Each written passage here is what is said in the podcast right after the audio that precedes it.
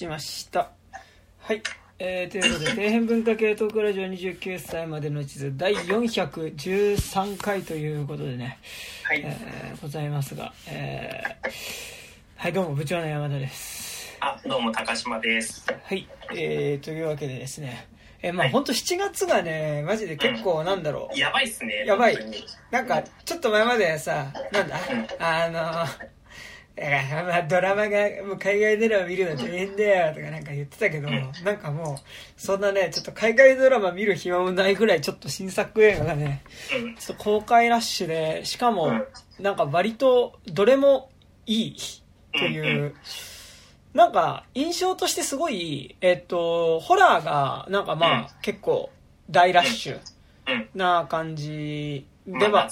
ね、そう、なんか、こう、なんだろう、2年前ぐらい、なんか、ウィッチとか公開してた年が、結構個人的にウ、ィッチはもうだいぶ前じゃないもっと前か。もっと前だよ。あれぐらいの時結構なんかそのなんだろう、A24 やばいねってみんな言い始めたぐらいのうん。時の年、結構なんか、ホラー映画すごい豊作だったイメージがあるんですけど、結構今年それに準ずる感じで7月がマジでやばくて。まあだから、ブラックフォンがあり。で、あと、ディズニープラスでね、前高島君教えてもらったけど、あの、ナイトハウスか、あれが6月かえらーでも、1月なんですよねあ、。そうなんだ。そうそうあ、そうそうそっか。。でもあれがあり、まあでもどっちに今年やっぱナイトハウスがうん日本ではあり、で、とか言ってると、あの、サッドネスがね、あの、台湾のゾンビ映画。で、サッドネス行きたいんだけどさ、うん。2週間、武蔵野間で2週間限定上映にもかかわらず、なんか結構その、結構連日満席で。見れない感じであり、とか言ってるとね、あの、この後 A24 の X、うん。X がもう来週から来て、で、さらに7月末には結構、俺それが一番楽しみなんだけど、まあ、女神の継承。がね、来るという感じで、ホラーがやばいなっていう感じもありつつ、とか言ってる間に、えっ、と、私は最悪とか、うん。リコリスピザとか、結構ね、結構大変ですね。うん。いや、嬉しいんですけど、そう。うん。いや、あと、個人的には、あの、昨日ちょうどリプリスピザと、あと、あの、古い映画なんですけど、はあの、マルマルケータ・ラザーロバっていう、はいはい。あの、チェコの、あ、はいはいはい。女の子のやつだ。そう。あれ、やばかったっすね。マジで？うん面白かった？いもう、あ、いや、面白いかも。ちょっとね、なんか、原作ありきなところもあって、はいはいはいはい。あのすごいねあのあのし物語を追うのがめちゃくちゃ難しかったんだけど、はいはいはいでもショット単位いい3時間の映画で、はいはいはいもう1個のショット単位ショット単位でなんか素晴らしさが本当ずっと続くような映画だったから、へ結構やばかったっすね、ーはいはいはいはい。マジですか。ちょっと見なきゃですな。うんなかなかね、チェコの映画もね、あんまやんないからね。そうそうそう。なんかチェコ映画史上なんかあのチェコにおける7人の侍みたいな。枠らしいのであ、なんか。もう国民的うん、そうそうそうそうそう。名画みたいな感じなんですかね。あー、ちょっと行かなきゃですな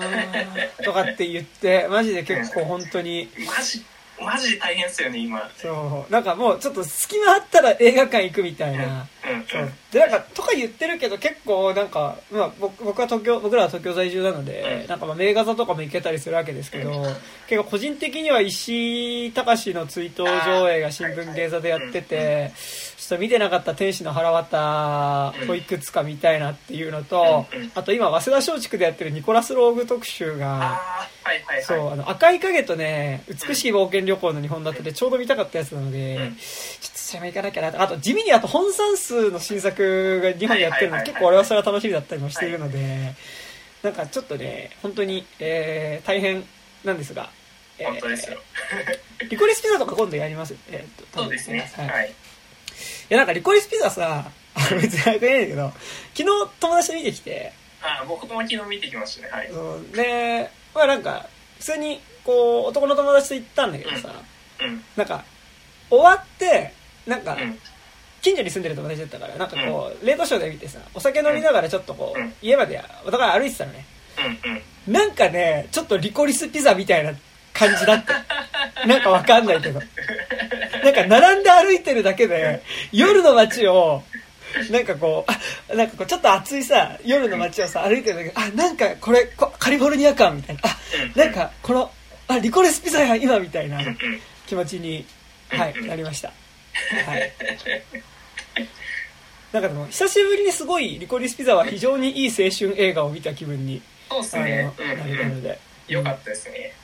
はい、とかって言っておきながら、えっと、リコリスピザではなくですね、あ、でも、とはいえ本当にこれも、えっと、まあ僕は見てよかったと思いますが、えっと、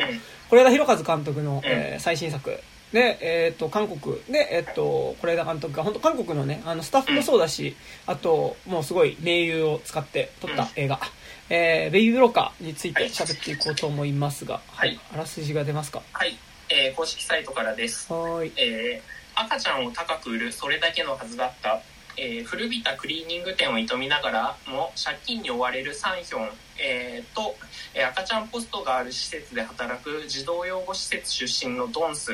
えーある土砂降りの雨の晩彼らは若い女、えーソヨンが赤ちゃんポストに預けた赤ん坊をこっそりと、えー連れ去る、えー彼らの裏稼業はベイビーブローカーだ。えーしかし、え翌日思い直して戻ってきたソヨンが赤ん坊がいないことに気づき、え警察に通報しようとしたため、え2人は、えー仕方なく白状する、え赤赤ちゃんを大切に育ててくれる家族を見つけようとしたという言い訳に呆れる呆れるソヨンだが成り行きから彼らと共に、えー養父母探しの旅に出ることに一方彼らを検挙するためにずっと尾行していた、えー刑事のスシンと後輩のイ刑事は、えー、是が非でも現行犯逮捕しようと静かに後を追っていくがということですね。はい。なるほど。なんかこうさなんとかするだけのはずだったってさ、あのアンビュランスだよねあの、俺、ウェイビーブローカーのさ、あの、ポスター、ポスターに書いてある、なんかさ、ただ子供を売るだけのはずだったみたいなさ、書いてあるんだけどさ、これなんか見たことあるなってさ、アンビュランスがなんだっけ？アンビュランスがね、なんだっけな、な、あれもね、なんとかするだけだっなんか平平凡な平凡ななんかなんちゃらみなはずだったみたいなそうそうそうそう。なんかね、あのーちょっとそこがなんか一緒で、なんか全く毛色違う映画じゃないですか。なんか、あ、なんか、うんアンアンビュランスっぽいな、みたいな、あのー感じで。えーっと、それは、えー単純な銀行強盗のはずだったですね。アンビュランスはね。は いというね、感じで、えーございますが。えー高島君どどうでした？いやあのまあ面白かったし、はいはいはい。まあすごい見るところもあるあのすごいいいところもすごいいっぱいある映画だったと思うし、はいはいはい。だけどなんかね結構テーマ的なところで多分後で話すけど、はいはいはいはい関係ないまあテーマと直結するんだけどそそれに付随するところでめちゃくちゃモヤモヤしちゃって、うんうんうんうんうん。それをなんか今日話したいなっていういいっすね、いいっすね。はいはい、はいはいはいしましょう、しましょう。そう。ね、なんか、こう、まあ普通にじゃあまあちょっと最初作品的な話から、あの、そういう話にもいけたらって感じですが、はいなんかあれっすね、なんかでもこう、さ、まあ、えっ、と、是枝作品にしては、なんかなんだろう、えっ、と、なんかなんだろうな、あと、めっちゃ映画的だったなっていうふうに思って、別になんか、是枝監督の作品は映画的じゃないってことじゃないんだけど、なんか比較的かなり映画的だったと思ってて、その映画的ってどういうことかっていうと、その画面に映っているものとか、えっと、人の動きっていうものに、なんかその、抽象的な意味での意味が込められてるみたいな、えっと、カットがすごい多かった作品だったように思ってて、なんか、別に、じゃこれまでの是枝作品にそれがなかったかっていうと、そうではないんだけど、でもなんとなく、なんか個人的に是枝監督作品って、なんかそういうその、いわゆる画面作りとかっていうよりは、なんかもうちょっと役者の演出感というか、こう、まあ、もともとね、ドキュメンタリー出身だからっていうのもあるのかもしれないけど、なんとなくこう、ドキュメンタリーっぽい自然な演技っていうか、なんかこう、登場人物たちが、なんかこう、その場で話してるその空気感とか、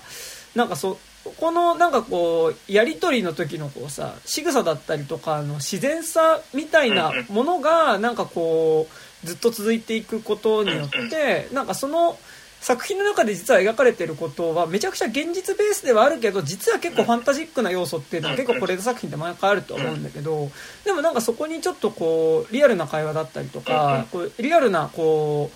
うなんだろうなあのーそういうコミュニケーションみたいなものだとそれはなんかそのボディタッチみたいなことも含めてなんかそのコミュニケーションが入ることによってなんかすごいこう生っぽい感じというかなんかこうそこにぬくもりがあるような感じがするっていうのが是枝監督作品の印象だった気がしててなんか逆になんかなんだろうな。俺今までの是枝作品でなんか逆にそのちゃんとそのいわゆる映画的ななんかそのここでこの画面に映ってるそのなんかなんだろうその構図がさ例えばそのまあ、例えば分かりやすく「パラサイト」とかのさその上下の構造とかさその家でここ家のこの柱によってそのあの金も裕福な方の家族と貧乏な方の家族が分けられてるみたいな、えっと、絵作りみたいなのってさ監督によってはめちゃくちゃ魅力的なんだけど結構是枝監督とそれってあんまり印象がなかったのとあとやっぱりその、えっと、多分今までの是枝監督作品で一番それやってたのって多分3度目の殺人がそうね。なんかいわゆるその映画的な絵作りをしていて、まあ、なんかだからその、えっと、容疑者とそれを追い詰めていったりとか、面談面接面談する人物っていうのがだんだんその、えっと、だんだん自分の中にも犯人性みたいなものが出てくるというかなんかその犯人に共感していってしまったりとか自分の中にその犯人と同じような要素を見出していくみたいなことっていうのがなんか結構その面会室のガラス越しにさ顔が二重に映る形で、まあ、だからその3度目の殺人のラストカットとかが結構そこら辺のめっちゃいわゆる映画的なカットだったと思うんだけどなんかでもやっぱりそれって3度目の殺人ってまあ面白かったけどなんか是枝作品にとして見るとなんかちょっとこう違うなっていうか感じがしたんだけどなんか今作はなんかその意味で、まあ、めちゃくちゃ、えっと、映画的だった。で、まあ、それは、えっと、撮影監督が今作あのホン・ギョンピホン・ギョンピョさんかであの、パラサイトの撮影監督なんだよね。でファーストシーンがまんまパラサイト。で要はそのすごいこう傾斜がある、えっと、夜の街のなんか夜の街でなんかそのすごいこう傾斜がある階段だったり坂の道を、えー、まあが舞台になっててすごい強い雨が降っているから水が上から下にどんどん降りていくっていう。でその雨が降っている中を、えっと、パラサイトは下に降りていくだったけど、えっと今回の、えっと、ベイビーブローカーは、えっと、まあ、赤ん坊を抱えた若い母親っていうのが、えっと、その階段を上に登っていって、まあ、その赤ちゃんポストに、えっと、赤ん坊をその前に置くまでの道のりがまさにパラサイトなんだけど、で、まあ、なんかあれ、まあ、多分意図的にパラサイトとダブらせてるじゃないですか。なんかその、パラサイトにおける、あそこの雨が降るシーンっていうのは、なんかそれまでこう、はっきりとは出てなかった貧富の格差っていうものが雨が降った一夜によってお金持ちの丘の上に住んでる金持ち家族にとっては、えっと、ただ昨日の夜雨だったねぐらいのことだったのが、えっと、下の方に住んでいるその貧乏家族にとってはもう家自体が住めなくなるような大惨事になってるっていうまあそのでかつその上から下にその水が流れていくっていうことによってやっぱ貧富の格差を表すみたいな。なんかだからすごいこうパラサイト映画的な絵作りがすごい多いパラサイトにおいてもとりわけ結構やっぱ映画的な、えっと、演出が使われてたのが、えっと、まさにその傾斜の場所だけどまあなんか今作やっぱそこから始まる通りやっぱりすごいこう是枝監督自体の今回の脚本も実は結構そのより、なんだろう、エンタメ度が高い脚本だったっていうのもあるかもしれないけど。うん、なんかあの、NHK のやつ見てたんだけど、はいはいはい、あの、に、あの、なんか軽い30分番組で出てて、うんうんうん、あの、普段は絵コンテ書かないんだけど、今回は絵コンテ書いたっつってたから。はいはい、そうなんだ。うん。ね。いや、なんかだからすごいこうさ、あの、めちゃくちゃ映画的なカットだったりシーンが、演出が多くて、でもなんか是枝監督で映画的なんだけど今回はすごいそれがうまくいっていたような感じがするっていうのがなんかまあ割と印象としてはあったんですけど、うんうん、そうですね。もうあのなんか結構あとなんかあのこれはちょっといいなんか結構賛否両論の部分であると思うんだけど、はいはい、結構あの脚本物語の進行としては意外とその是枝さんにしては結構エンタメしてあたというか、うんうんしてたね。うんうん。うん、っていうところがあるからなんかなんかあのーけ結構なんか普通に普通の映画っぽくはなってましたよね、うんなんか今作っていうのが見てて。ね。なんかさあの結構今作見て実は改めて思ったことなんだけど、是枝作品って割とファンタジーだと思ううんうんの、うんなんかあのーだったってことに結構今作を見てから気づきうんうん。なんか、えっと、今でも高島君言ったみたいに、えっと、ベイビーブローカーって是枝作品の中でもかなりエンタメ度が高い作品だったと思うのね。うん。で、なんかだからその、やっぱ一番わかりやすく言うと、えっとうん、今までの多分是枝作品って、あんまり、なんかジャンル分けしづらいというか、なんか何のジャンルって言われた時に多分、あの、漠然とヒューマンド、だからさ、スタヤとか行くとさ、ジャンルヒューマンドラマって棚があるんだけどさ、うんありますね。あの、大体の映画ってさ、ヒューマンドラマじゃん。なんか、その、大体ほら、ホラー、ラブコメ、SF、えーサスペンス。サスペンス。でとかはまあ、ジャンル分けできるじゃん。でもあとまあ、アクションか。うんでも、それ以外ってなるとヒューマンドラマってなるんだけどさ、そうね。ツタヤとかね。もうなんか、結構、ほぼヒューマンドラマじゃないかみたいなさ、気もするんだけど、だしなんかサスペンスとかもさ、結構その、割とヒューマンドラマ的なさ、まあアクションもヒューマンドラマだよそうねラブコメもヒューマンドラマだしさ、なんかホラーと SF は、まあ割とちょっともうちょっとさ、その話の型というか、ね、しっかりしてるからなるけど、ヒューマンドラマって結構雑なくくりだなとは思わいではないんですが、でもなんかなんだろう、これら作品って、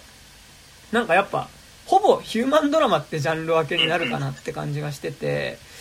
なんかまあ、ヒューマンドラマの中にもいろいろあるけど、なんか、いわゆるこういう映画のこのタイプでみたいな、いわゆるなんかジャンルにし、的な言い方ってしづらかったと思うんだけど、本作ってやっぱ結構明確にロードムービーかけるサスペンスだったし、やっぱりその中で、えっと、まあ、その赤ん坊を捨てに行く、まあ、誰かその親を探す家族とそのうん。母親とそのブローカーの旅っていう意味でロードムービーで、かつその母親がまあ、とある殺人に関わっていたっぽいっていうところでのサスペンスがあり、でさらにそれを追いかける、えっと、刑事と、うん。えっと、まあ、ヤクザっていうのが出てくるところで、まあなんかものすごいこうエンタメ作品になってると思うんだけど、でもなんかその、で本作見て、あ、でもこれが監督作品って割とファンタジーっていうか、なんかエンタメだったなってちょっと改めて思ったのが、うん。なんかでもそのベースにあること自体は、なんかものすごいちょっとこう、実際の社会にもある社会問題みたいな、なんか、これが監督のがファンタジーだっていうのは、なんかこう、基本的になんかこう、現実の社会問題とか、うんあの、社会の中で見えなくされているような問題、だから結構なんかドキュメンタリーとかで取り上げるような題材みたいなのに対して、でも、例えば、わかりやすい万引き家族とかだとう、ん。そこでその社会から見えなくなってる人たちが、その、なかなかこう、ね、あの、普通の暮らしっていうところから外れた人たちが疑似家族を作って一緒に暮らしてたらどうだろうっていうところでの、うん。なんかこう、一個フィクショナルな要素を入れるだったり、あと、誰も知らないとかも、まあだから実際にあった、その、まあ、育児放棄でうん。マンションの中に放置されてた子供たちの話だけど、その子供たちの暮らしの中で何かその、子供たちなりに楽しく暮らしてりしていたら、それはどういう暮らしだっただろうみたいなこととか、なんか、スタートとしては結構その現実の社会問題みたいなこととか、えっと、実際にその、えっと、あることを題材にするけどでもこの人たちがこうだったらどうだろう。まああのそれこそあとあれ、えっと、そして父になるとかもさそのやっぱりそういう実際にあることをもとにでもその子供をそのさえっと間違えて、まあ、入れ違いでその育てることになった親同士が実際に会ったらどうなるだろうとか、なんかそういう、まあ、あとなんだろう、えっと、歩いても歩いてもにおけるうん、まあ、台風の、えっとうん、夜、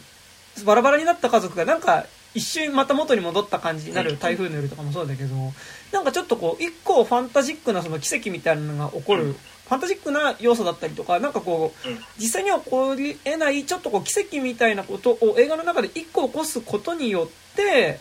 なんかそのスタートはすごい現実的なところではあるんだけどなんかそこでこうフィクションだからあり得る、えっと、ん。if だったりとか、うん。えっと、奇跡を起こすことによってなんか物語を作っていくっていう意味では結構あ是枝監督って割とそのなんかなんだろう俺結構ドキュメンタリックなドラマを作る監督だなっていう認識が多少あったんだけどでもなんか割とまあベースはそうだけど結構ファンタジーな監督でもあるんだなっていう感じがしてなんかそれはやっぱすごいこうベイビー・ブローカーはやっぱこう極端にそこの現実スタートではあるけどうん。なんかエンタメ度があったりまあなんかそのすごいえっと彼らがフィクションの中で出会うからこそなんかある種のその自分の中にある喪失感だったりとかうん。何か欠けている気持ちみたいなものが、えっと、保管されていくみたいなこととかってなんかまあすごいこうフィクションだから可能なこう奇跡ではあるけどうん。あなんかそこの部分がめちゃくちゃいいなと思ったのでそうなんかフィクションか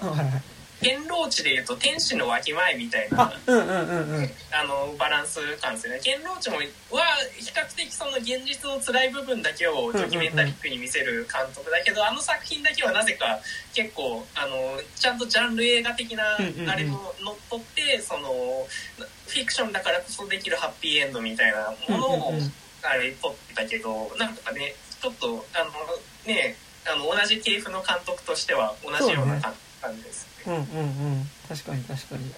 そうなんかそれはすごい持って思ったね。うんうんうん。そう。ねなんかでかって思ったのがさでもなんかなんだろう。あのーまあすごいいろんな作品を割と思い出したんだけどうん。なんかだからそのロードムービーなんかうん。っていう意味ではなんか結構すごいやっぱり車の形がまうんあバンだからっていうのもあるけどやっぱリトルミスサンシャインとかもちょっと思い出したりとかしたしあるけどなんかやっぱでもすごいこう割と万引き家族の、まあ、先にある話だったなみたいなことは結構、えっと、思う部分ではあってなんか万引き家族の次にこれを見たからこそなんか俺はこのなんかまあ割と俺はこれの作品の中でも割とハッピーエンドな終わり方をしてたと思う。まあいやでも結構これ先ハッピーエンドあるかでもなんかなんだろう。うん万引き家族と比べた時に結構なんかちゃんとハッピーエンドだった終わり方な気がしてて。うん。なんかでもそれはまさになんかその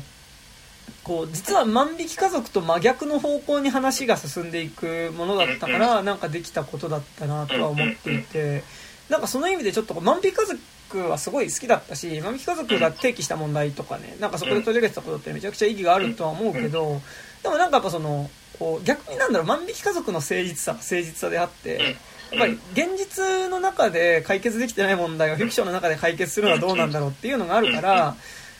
なんかなんだろうなえっと万引き家族はさなんかやっぱ一番最初ファンタジーから始まるじゃん。そのまあ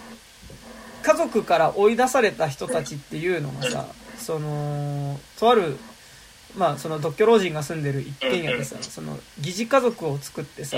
まあそのいろんな詐欺行為とかちっちゃい泥棒をして暮らしてる。で家族じゃないけどまるで家族のように幸せに暮らしている家族っていうのがまあその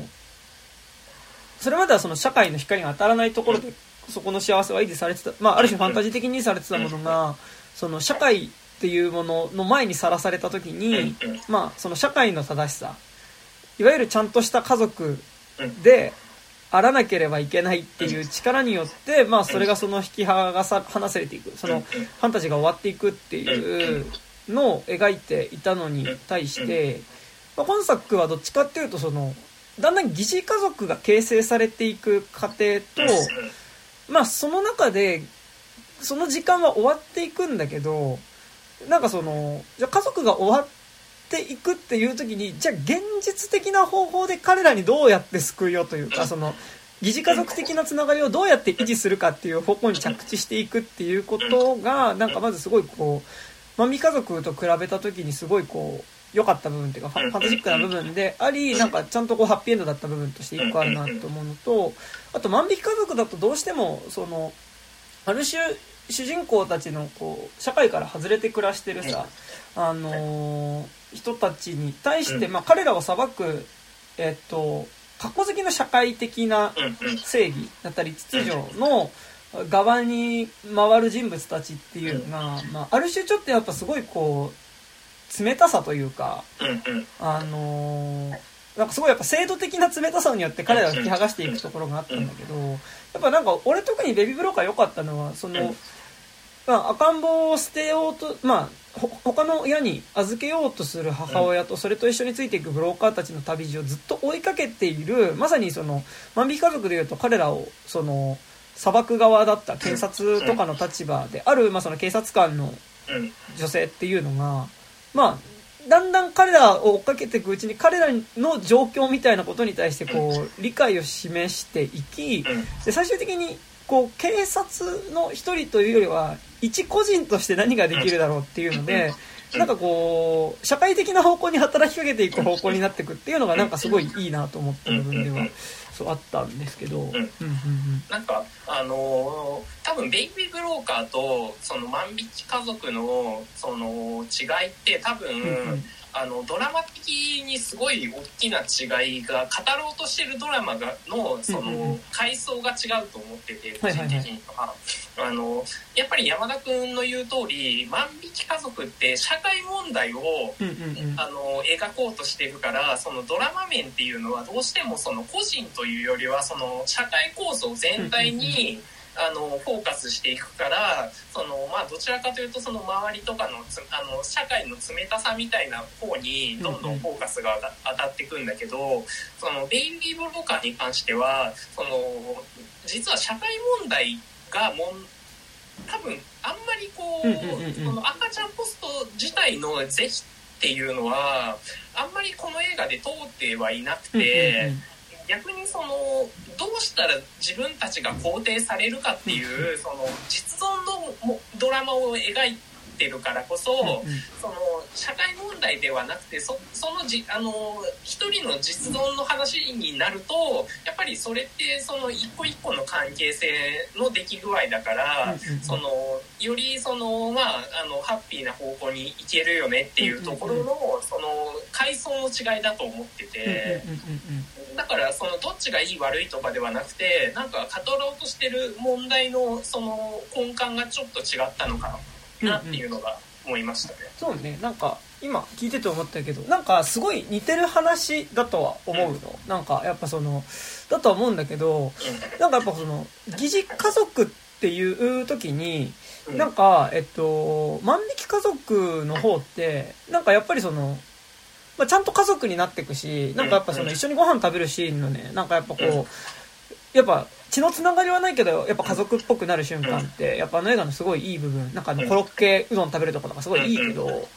えーっとなんかどっちかっていうとなんかその家族でもありつつやっぱ一緒に生存するためのこそうユニットというかチームを作っていくっていう感じがなんかまみ家族ってもうちょっとなん。かさなんかもうちょっとこう寂しさみたいなことをケアするみたいなことも含めてのだけどだったのに対してなんか結構やっぱりその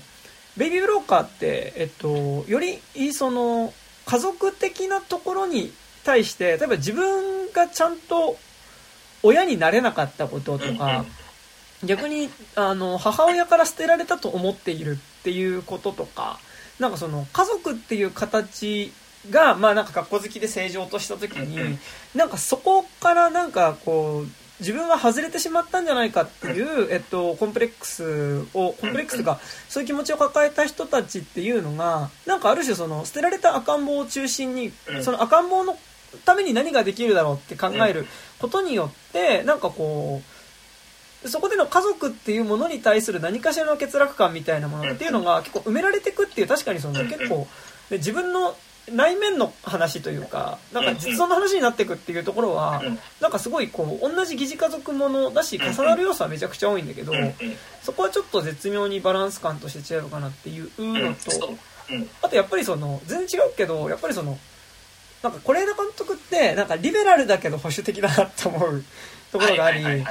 なんかえっとっていうのはえっとやっぱ家族っていう形に対するこだわり自体はものすごいある。なんかだからそのまあ前提として家族で血のつながった家族同士でみんな仲良く一緒に暮らしていくっていうのがなんか普通でさみんなそうあるべきだっていうのってさまあいまだになんか多分世界的に強いし日本も結構やっぱそこってすごい強い。なんかその多分夫婦別姓認めない人とかって多分そういうとこだとは思うしだと思うんだけどなんか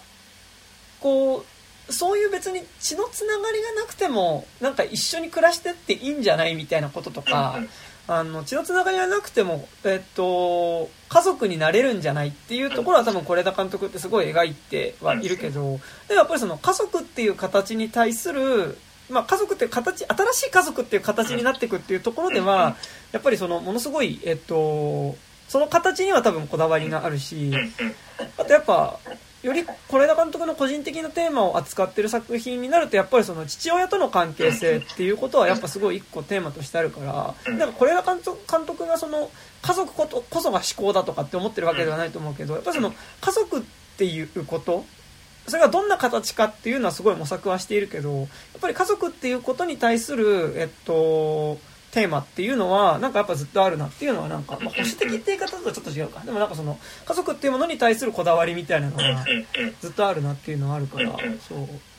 なんかその中の一本って感じのね。うんそうね。うんそう、まあ、なんかでも圧倒的にでもねその個人的な是枝監督作品だとものすごいその実際にいる父親ってまあ、父親からそのある種すごいこうプレッシャーをかけられたりとか暴力を振るわれたりとかして大人になった自分っていうのがなんか嫌いだった父親っぽくなってしまってるんじゃないかとかなんかやっぱその自分も父親になった時にかつて嫌っていた父親と同じような存在になってしまってきている時にでもどうやってその父親自体を許すかみたいなこととかで父親を許すことによってどうやって自分も父親になっていくかみたいなことっていうのは結構テーマとしてあるけどやっぱ今作やっぱ結構圧倒的にその父親の不在っていうことはなんかやっぱ徹底して描かれてたなっていうのはなんかあるっすよね。うん、いやなんかそそうであの結構まあなんかねちょっとまあ最初の話したい部分とはちょっと異なるんだけど、そのいやなんかあの結構この物語りでなんかねやっぱねあ結構やっぱあのー、なんだろうその僕が見ててすごい思ったのは、うんうんうん、まあ、まあ自分も男だからあんまりこうは言えないんだけど、やっぱあの結構男性目線的な作品だよなとはこの作見てて思ってて、そのやっぱそのやっぱから産むから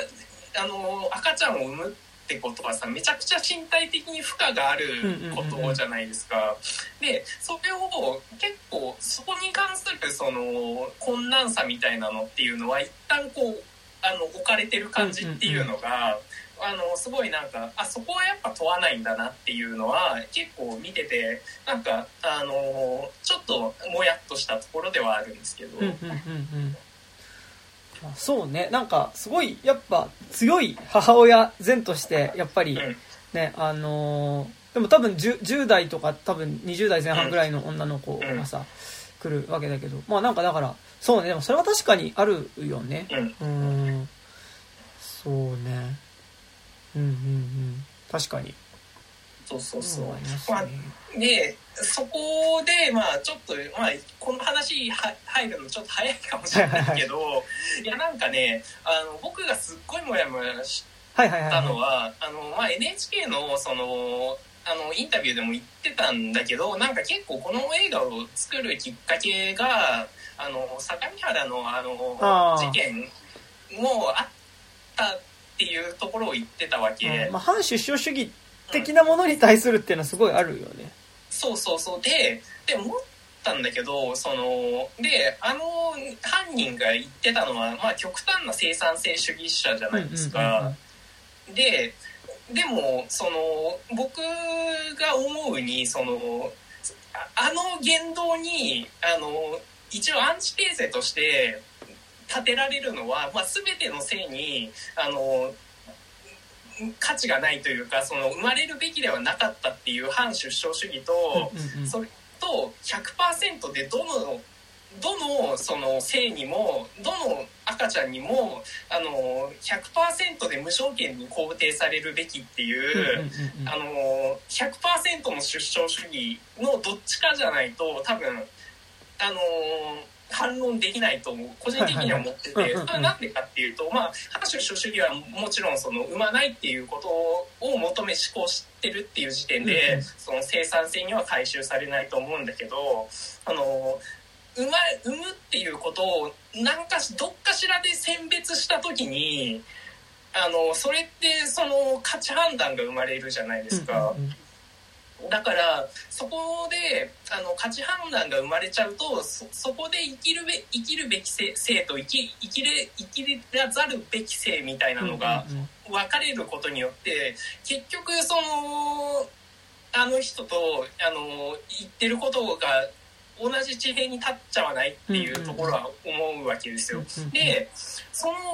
でそのインタビューを見てから思ったのは、そのでそのあの意見に反対する思反対するっていう意図を持って取られたのであれば多分、まあ、反出生主義が100%の出生肯定になると思うんだけど、で、まあ、是枝さんは前者では絶対ないはずじゃないですか、映画を見る限り。でで多分後者なんですよ。で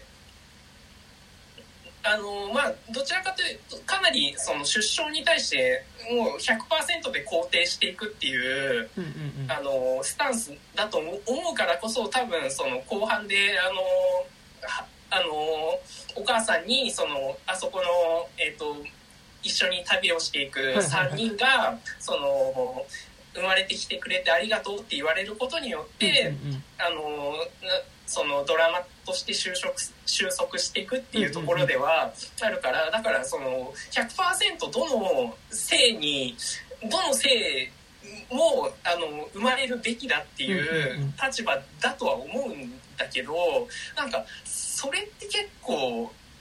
あのなんか個人的にはそれ結構グロテスクじゃねとか思っちゃったりもするわけで、あの例えばだからそこでさその望まない妊娠をしたとしても産まなきゃいけないのかとかさ、なそれでもやっぱりその産まなきゃいけないのかなとかあのなっちゃうし、なんかなんあのそこに対する何て言うんだろう。そのそのなんかその何て言うんだろうな。その結構全あの全部のしあれを肯定することによって逆にでもそれってなんかちょっと全体主義っぽくも見えてきちゃうよなっていうところとかがすごいモヤモヤしてて、難しいよね。なんか、そのまあなんか今、俺反出生主義って言っちゃったからあれだけど、なんか多分、えっと、反出生主義もあるけど、相模原ので多分、えっと、にカウンターするならば、相模原のは反出生主義っていうより、やっぱよりその優勢思想みたいな。そうそう、優勢そうそう、優勢思想に対して反論できるのは、反出生主義が、あの、真逆の完全な出生主義だと思うんだけど、うん。うん、でなんかねそのだから相模原のね一応その、うん、えっと、上松聡っていう人が言ってたのはだからそのまあこうコミュニケーションが取れない人間は、あの人間じゃないから殺してもいいっていう。でそのコミュニケーションが取れない人間を、えっと、生かしておくために家族がその家族が犠牲になったりとかお金が大量に使われてるのはおかしいからそこでその、まあ、お荷物になってる人間を殺す。で、こ上松の中での線引き、上松聡って人の中での線引きは、コミュニケーションが取れるか取れないか。でもそのコミュニケーションが取れるか取れないかっていうのは、えっと、まあ、それになんか、ちゃんとした根拠があればいいとも思わないけど、まあ、本当にもうかなり上松聡っていう個人の主観でコミュニケーションが取れる取れないっていうことを勝手に判断した上で、まあ、その、障害者施設の中でさ、えっと、まあ、その、殺人を行ったっていうね大量殺人虐殺を行ったっていうのがあってやっぱそこでその行われたさそのねあの生きる意味がある命とない命の線引きっていうのをだからそこで行っていてでなんかそこに線引きをすることに対するさその抵抗って多分結構でもいろんな作品で、えっと、メインのテーマじゃなくてもやっぱり行われてたりとかって結構ある気はするんですけど、えっと、だしなんかちょっとこう是枝さん関わってる作品は結構それ多いよね。なんかあのここの間プラン75とかもちょっとねなんとなくその感じ。確かに是枝さんとかがやってたなんか企画の賞かなんかで撮ったやつだったからあるんだけどそうねでもなんかすごい難しいよね。なんか俺もすごいなんか今話聞いて思った部分はありなんかでもそことさ多分その是枝さんの是枝監督の作品のさあのこう疑似家族を作ることによってなんかそのさえっとまあこの映画、まあ、結構やっぱ今ちょっとちらっと出てきた、まあ、いくつかその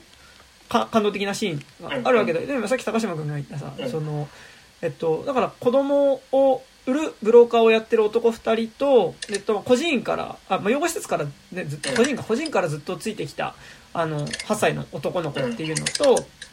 あと、あのー、なんだっけ、めちゃくちゃ松、松岡真優にめっちゃ似てたんだよな。なんだっけ、これ、これさ、やばかったよね。えっと、IU さんはいはいはいはいはい。なんか韓国のアイドルの女の子らしいんですけど、なんかもうさ、あの、いや、彼女は彼女で、その、魅力あるんだけど、やっぱもう明らかにさ、これ松岡真優だよねっていうさ、ぐだちがすごかったですけど、まあ、で、その、まあ、その、女の子あその子供を産んだ女の子っていうのがだからその同じまあそのホテルの部屋泊まってる時にその生まれてきてくれてありがとうっていうのをまあえっとまあ順番に言っていくっていう。あそこのシーンやっぱすごい良かった。俺がねなんかまあバランス感としていいなって思ったのがやっぱ最初その女の子がさ3人の男まあその親が持てなかった男たちにえっと生まれてきてくれてありがとうってっていうのって、まあなんか疑似的な母親をあそこで演じるみたいな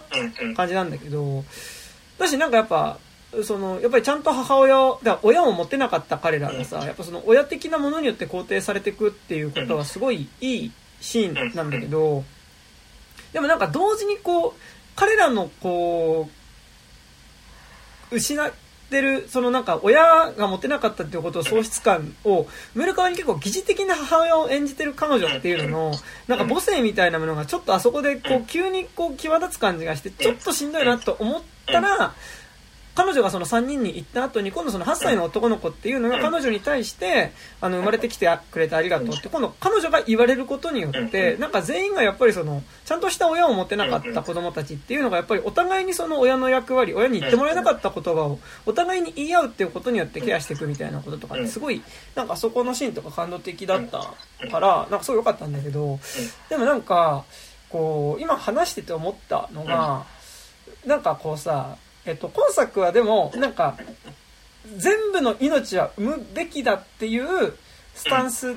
ではないっていうのはなんかその、もう彼女が産んだところから始まってはいるからなんだけど、でもなんかちょっとこうすごい難しいのが、でもそれはこの作品で描くことではないと思うんだけど、でも彼女が産む決心をするとか、あと実際に産むまでの間の、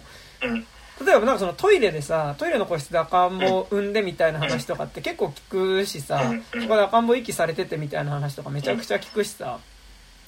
なんかそういう、まあ、さっき高島が言ってたけどやっぱその産む体ってかその子供を妊娠する負荷がかかるのは女性の方だしさ。でいくらそのねあの男性の方がさ一緒に考えようって言ったとしてもさやっぱり当事者になってさ実際体がきつくなってったりとかさ、でやっぱ最終的な産む決断をする時ってやっぱりその女性の側がに来るそこでの負荷っていうのはめっちゃあると思うんだけどなんかやっぱそこがは描いだ別にこの作品で描くものじゃないと思うんだけどでも例えばその去年やってた17歳の瞳に映る世界とかやっぱりその妊娠しちゃった高校生の女の子が中絶するためにその彼女が住んでる州だと中絶ができないからって言ってその親に秘密でいとこと一緒にその中絶をしに行くまでの旅の映画とかなんか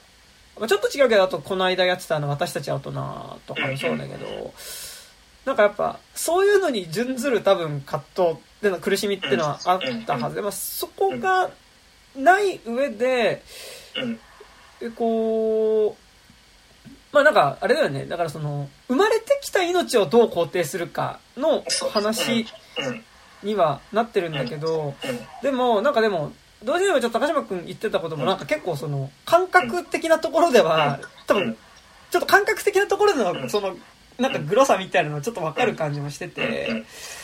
なんかその、やっぱでもそれってすごい、こう、疑似家族の形にまとまっていくことに対する、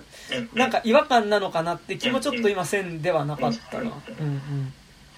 しなんかあとはやっぱりそのなまあそその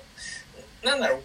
個々の命っていうのの大切さみたいなのはいやっぱりそれは分かるんだけどやっぱりそそこ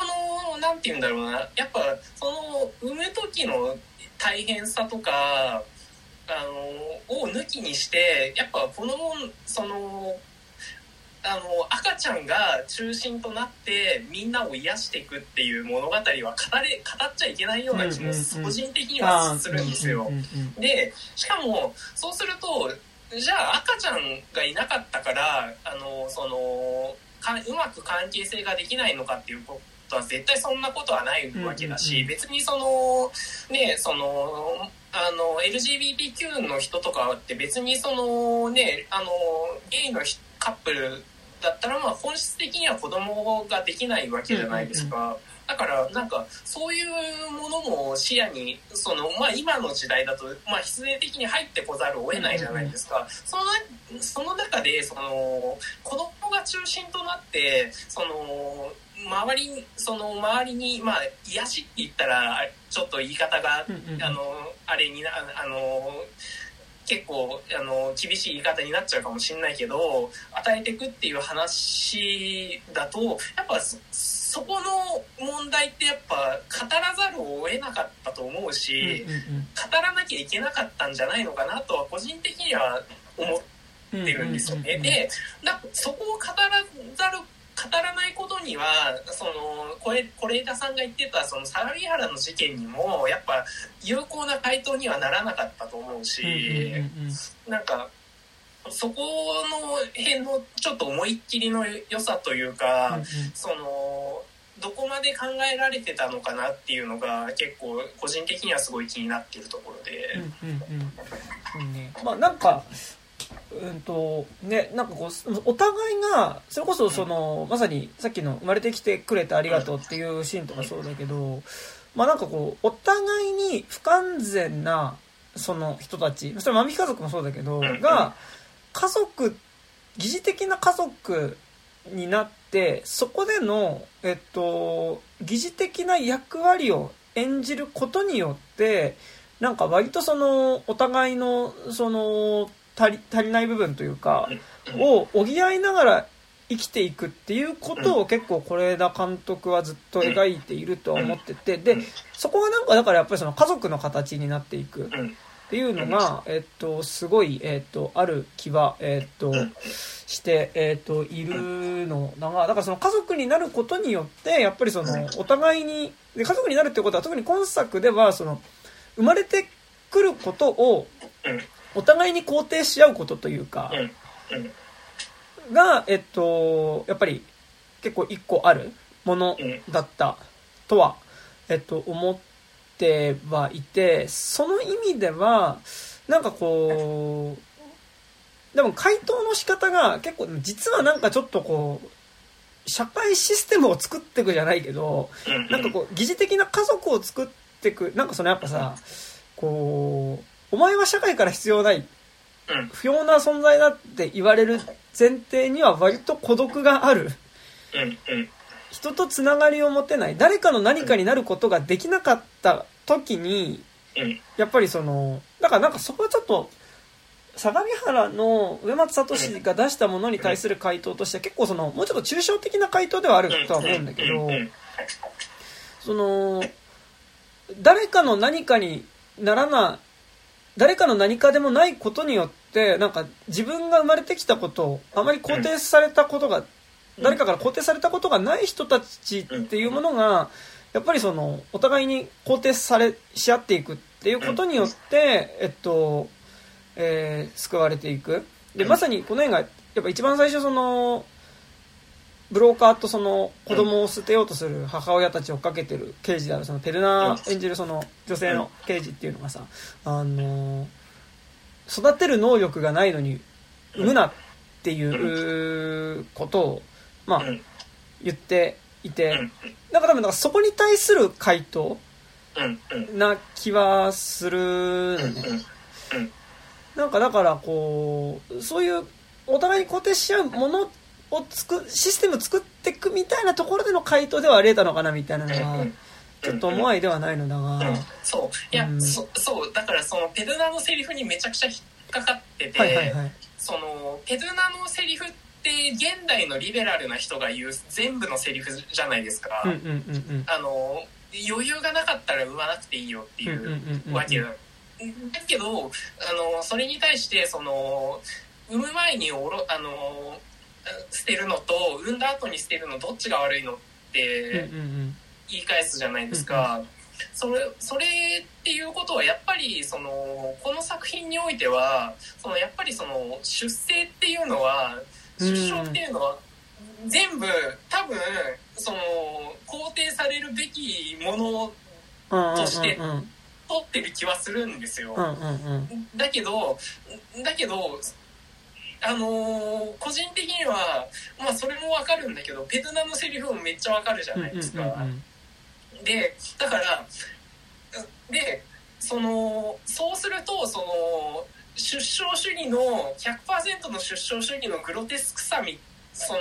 産まざる産むことを全てこう女性に押し付けるというか、あのっていう点ででしかもそのなんだろうそのあの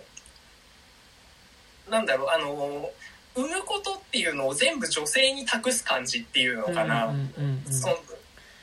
のグロテスクさみマッチョママチズモと言ってもいいのかもしれないけど、っていうのにもなってる気がしてだからなんかやっぱあのーあそこあのペペドゥナのセリフが入ることによってそのんそいやでも現実問題としてその全部の出生ってやっぱり無理があるしそのねその母親のその健康状態とかもあるわけだし、のあのそのねもしかしたらレイプの子供かもしれないしっていうさまざまなことがある中で、でもそれって俺は僕には肯定できないなと思っちゃったんですよ。うんうんうん。でだったらだったら全てのあの出生にはその意味はないんだ意味はないしあの別に望まざるをえあのよくはないんだけどでも生まれてきちゃったんだからお互いがお互いを信頼して生きようよっていう話の方がまだその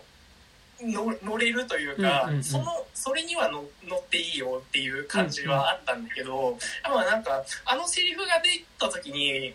あのあやでもやっぱそうそう思ってるんだっていうところに、なんかそうするとさやっぱなんかそのなんて言うんだろうなそのまあ社会大きな意味でのさやっぱ社会を存続させていくためにやっぱ子供みたいなのってまあできていく子孫ってできていくわけだけどさ、なんかそそこに対してそれで乗っちゃなんかそっちにかいあの回収されちゃわないかなみたいなその、いう気持ちはすごいあって。でだからそこがすごいうん一番のもやもやポイントですごい引っかかってるところなんだけど、なんかそうね。まあなんかでも結構難しいバランスな気はしててなんかでももちろんその生まれてきてしまった命なんだからお互いに肯定し合って生きていこうっていうスタンスではあるんでもうんそ同時に前提だと思うんだけど、なんかそのやっぱりその産むことも含めてうん。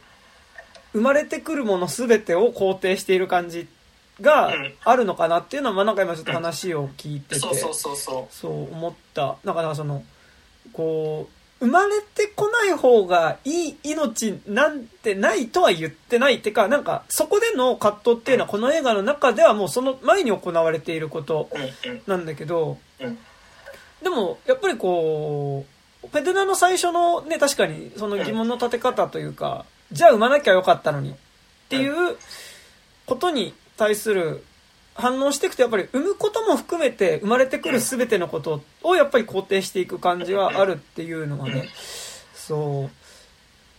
でもね、あるけど、だから同時にやっぱこの映画ってさ、こう、もう生まれてきた後の人たちの話でもそうなんだよね。そうそうそうそう。で、生まれてきてしまった以降、でもやっぱりその生まれてきたことを肯定され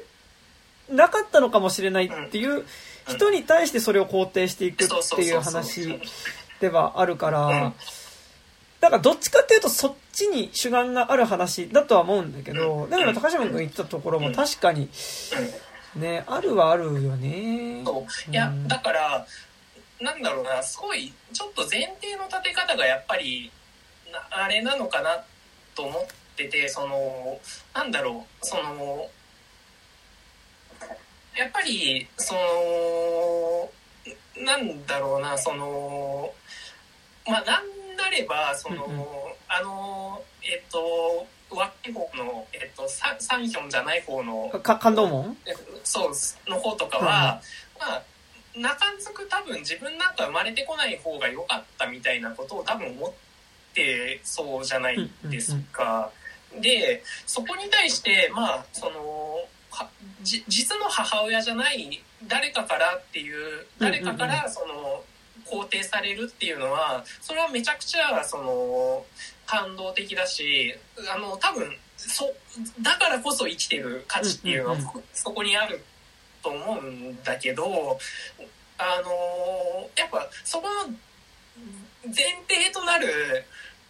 じゃあなんで産んだのっていうところの問いに対してはあの やっぱ答えられてはまあそれはね、まあ、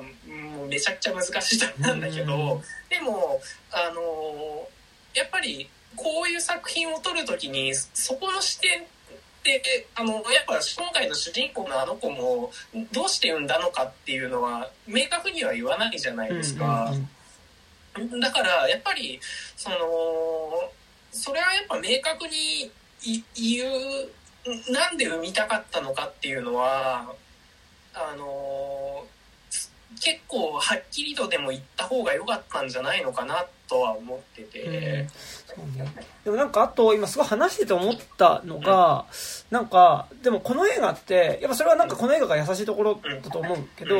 やっぱりその嫌な人間が一人も出てこないじゃん。ででその母親自体だ UI ね UI さん自体 UI が演じてた UI さんって人が演じてたお母さん自体もそのう産むは産んだけど産んだしでむしろその産んだ子供を愛しているからこそその私なんかがそれはえっと一応ネタバレすると今ネタバレします。えっとまあそのその UI さん女の人はえっと実はその子供を産んだ後にその産む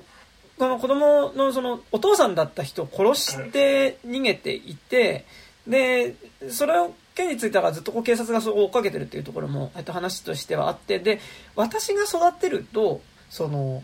殺人者の息子、まあ子供っていうことに、まあその、やっぱその、汚名というか、その、な、スティグマみたいなものを背負った上で生きていかなきゃいけなくなるから、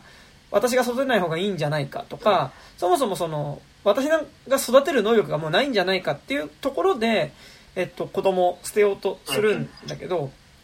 えっと、でもやっぱ前提として子供自体はものすごく愛してるっていうところではあって、だからそれによってやっぱりその、やっぱその子供は育てたいけど、社会的に育てられる状況にないとか、あの、育て自分がかその子育てにか関わることによってなんか自分の良くない部分っていうものが子供にその影を落としてしまうんじゃないかっていうふうに、えっと、思ってる彼女っていうのはある意味なんかこう社会的に救っていくっていう、えっと、終わり方にそのやっぱ法的な手段で救っていくっていうことがすごいいい部分だったとは思うんだけどでも実はだからこの映画ってその出てくる登場人物で嫌な人ってほぼ出てこないんだけど。だからそれでも実は前提として産んだけど子供を愛してない親っていうのも実は存在しているはずで、多分、この捨てられた赤ん坊の母親はそういう風に描かれていると、多分そこら辺ってもうちょっと、今なんかちょうど、ちょうどなんかね、最近あの、松本清張原作のね、野村義太郎監督の鬼畜を最近、鬼畜っていう、見たことある。いや、ないっすね。鬼畜っていう映画を、まあずっと、まあ今度今、鬼畜の音声ガイド書いてて、で、繰り返しずっと鬼畜見てるんだけど、鬼畜はなんかまさにその、あの、印刷所の、印刷こ、ちっちゃい町工場の社長が、まあその、ちょっと一瞬儲けたから、あ、俺もちょっと、愛人ぐらい書こうかなと思って、子供を作っ、愛人に子供を作らせ、作ったら、その直後にその工場が燃えちゃってお金が払えなくなって、で、まあ自宅に愛人が子供連れてやってきて、で、もう、私育てられないからあんた育てなさいって言って子供を置いてくんだけど、今度、えっと、で、その工場の中で子供を育てていくことになるんだけど、その、社長の本妻っていうのが、まあもう、そこの子供っていうのがもう憎くて仕方がないから、まあ、こう、様々な方法で捨てようとしたり殺そうとしたりするっていう。で、お父さんもなんかもう、ちょっとやめろよって言うんだけど、なんか、まあ、その場で本当にただ流されるままに、結局最終的にその、えっと、自分の子供が目の前で事故に見せかけてゆっくり死んでいくんだけど何もしなかったりとかするみたいな、なんかその、誰にも望まれない子供たちみたいなものを、えっと、描いていたりするんだけど、まあ、じゃあそれが、そういう親もいっぱいいるんだっていうことを言うわけじゃないけど、なんかでもだからその、そもそも親にも望まれないけど生まれてきた子供っていうのもまあ存在はするよねっていうの、なんかその前提で言うとやっぱこの映画ってもうちょっと有効になってくるかなというか、なんかやっぱその、こう、誰にも親に本当の親からは望まれなかった命っていうものがでもその血のつながりはないけど別の親によって肯定されていく親的なものだったりとかあるいは、えっと、自分がその父親的なものになることによって肯定されていくっていう話だとも思うからそうなんかねなんかでもやっぱ前提としてやっぱその生まれてきてしまったこと前提ではあるんだけどっていうのはねそう。でだからそこになんか実はさその、うん、生まれてきたしまったっていうことは産むっていう選択があったわけじゃないですか。ででやっぱそこについてあの問うべきだったとは思うんですよね。うん、ででそこでそこに対してどの命もやっぱりその中絶なんかするべきじゃないっていうのなら、うんうん、それって結構結構じゃねと。それはね今のアメリカとかのさまあそう入るとねそうだよね。そうじゃないですか。だからそのだからこそなんかこの映画ってなんかそのまあ確かにタイムリーな話題あのテーマではあるんだけどなんか実際に僕らの側からしたら有効な回答になっててはいないのではないかっていうのがやっぱりそこはやっぱそのペルナーのセリフにやっぱちょっとあの彼女のセリフにあの代表されるところでやっぱこの産むっていう選択肢自体を強要せざるを得ない、うんうん、あのその命を肯定するためにはそこを強要せざるを得ないっていうところの、うんうんうん、そのなんかグロテスクさはがあるのかなっていうのがそうですね。僕が思ってたところで、うんうん。ね、なんかでもそこすごい実はさなんかその、社会的な視点のテーマとさ、実は結構そのまさにそのさっき一番最初に話した「万引き家族」と本作の違いの部分だと思うけど実はすごい内面の話ではあってなんかやっぱこう社会的なこうやっぱりこう不要な命必要な命みたいな線引きに回答していく話ではあるけどでもなんかものすごいそのその解決方法っていうのがなんかやっぱこう不要か不そうじゃないかっていうのの線引きっていうのは今作においてはこう家族的な誰か、えっと、家族ではないんだよね。家族的な親密さのある人によって、愛されたことがあるかどうかっていうのが、なんか多分その、必要か不要かっていうよりは、その人が、えっと、自分が生きていくことに意味がある。意味があるかないかっていうことって、まあ、ある意味その、お前の命は必要か不要かっていうことに対する回答として自分にとっては意味があるかないかっていうのって自分にとって自分が生きてることに意味があるかないかっていうことって多分そのある意味回答になりうると思うんだけどでそこにおいてやっぱりそのそれを肯定していく話だったっていうところででもなんかやっぱそこはずっと是枝監督がずっとやってることでやっぱりそこでの自分こう孤独をこう癒しなんか癒すというか孤独であることによって自分の人生の意味が例えば持てないっていう時にでもそれを肯定するものっていうのはやっぱりそのこう家族じゃなくて家族的なつながりによって肯定されていくっていうのがあってでもこの映画はだからでもその最終的に家族的なつながりにみんながなっていく。そのだからその全員がだからやっぱりそのいわゆるお父さんがいてお母さんがいてでお兄ちゃんがいてお姉ちゃんがいてでで逆にこう父親母親からすると息子がいて娘がいてみたいなこう家族像を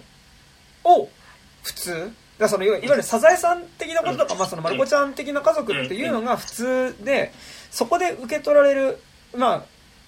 受け渡されたりとかあるいは、えっと自分が、えっともらったりする愛情だったりとかその、まあ喧嘩することも含めてそういうコミュニケーションを持つことが普通だっていうところからするとやっぱりそうじゃなかった人しか出ててかなんか結構まあある意味今作群像劇的な作りだと思っててでまあなんかだからこうペドナのんそのはその自分が子供を産めなかったのか、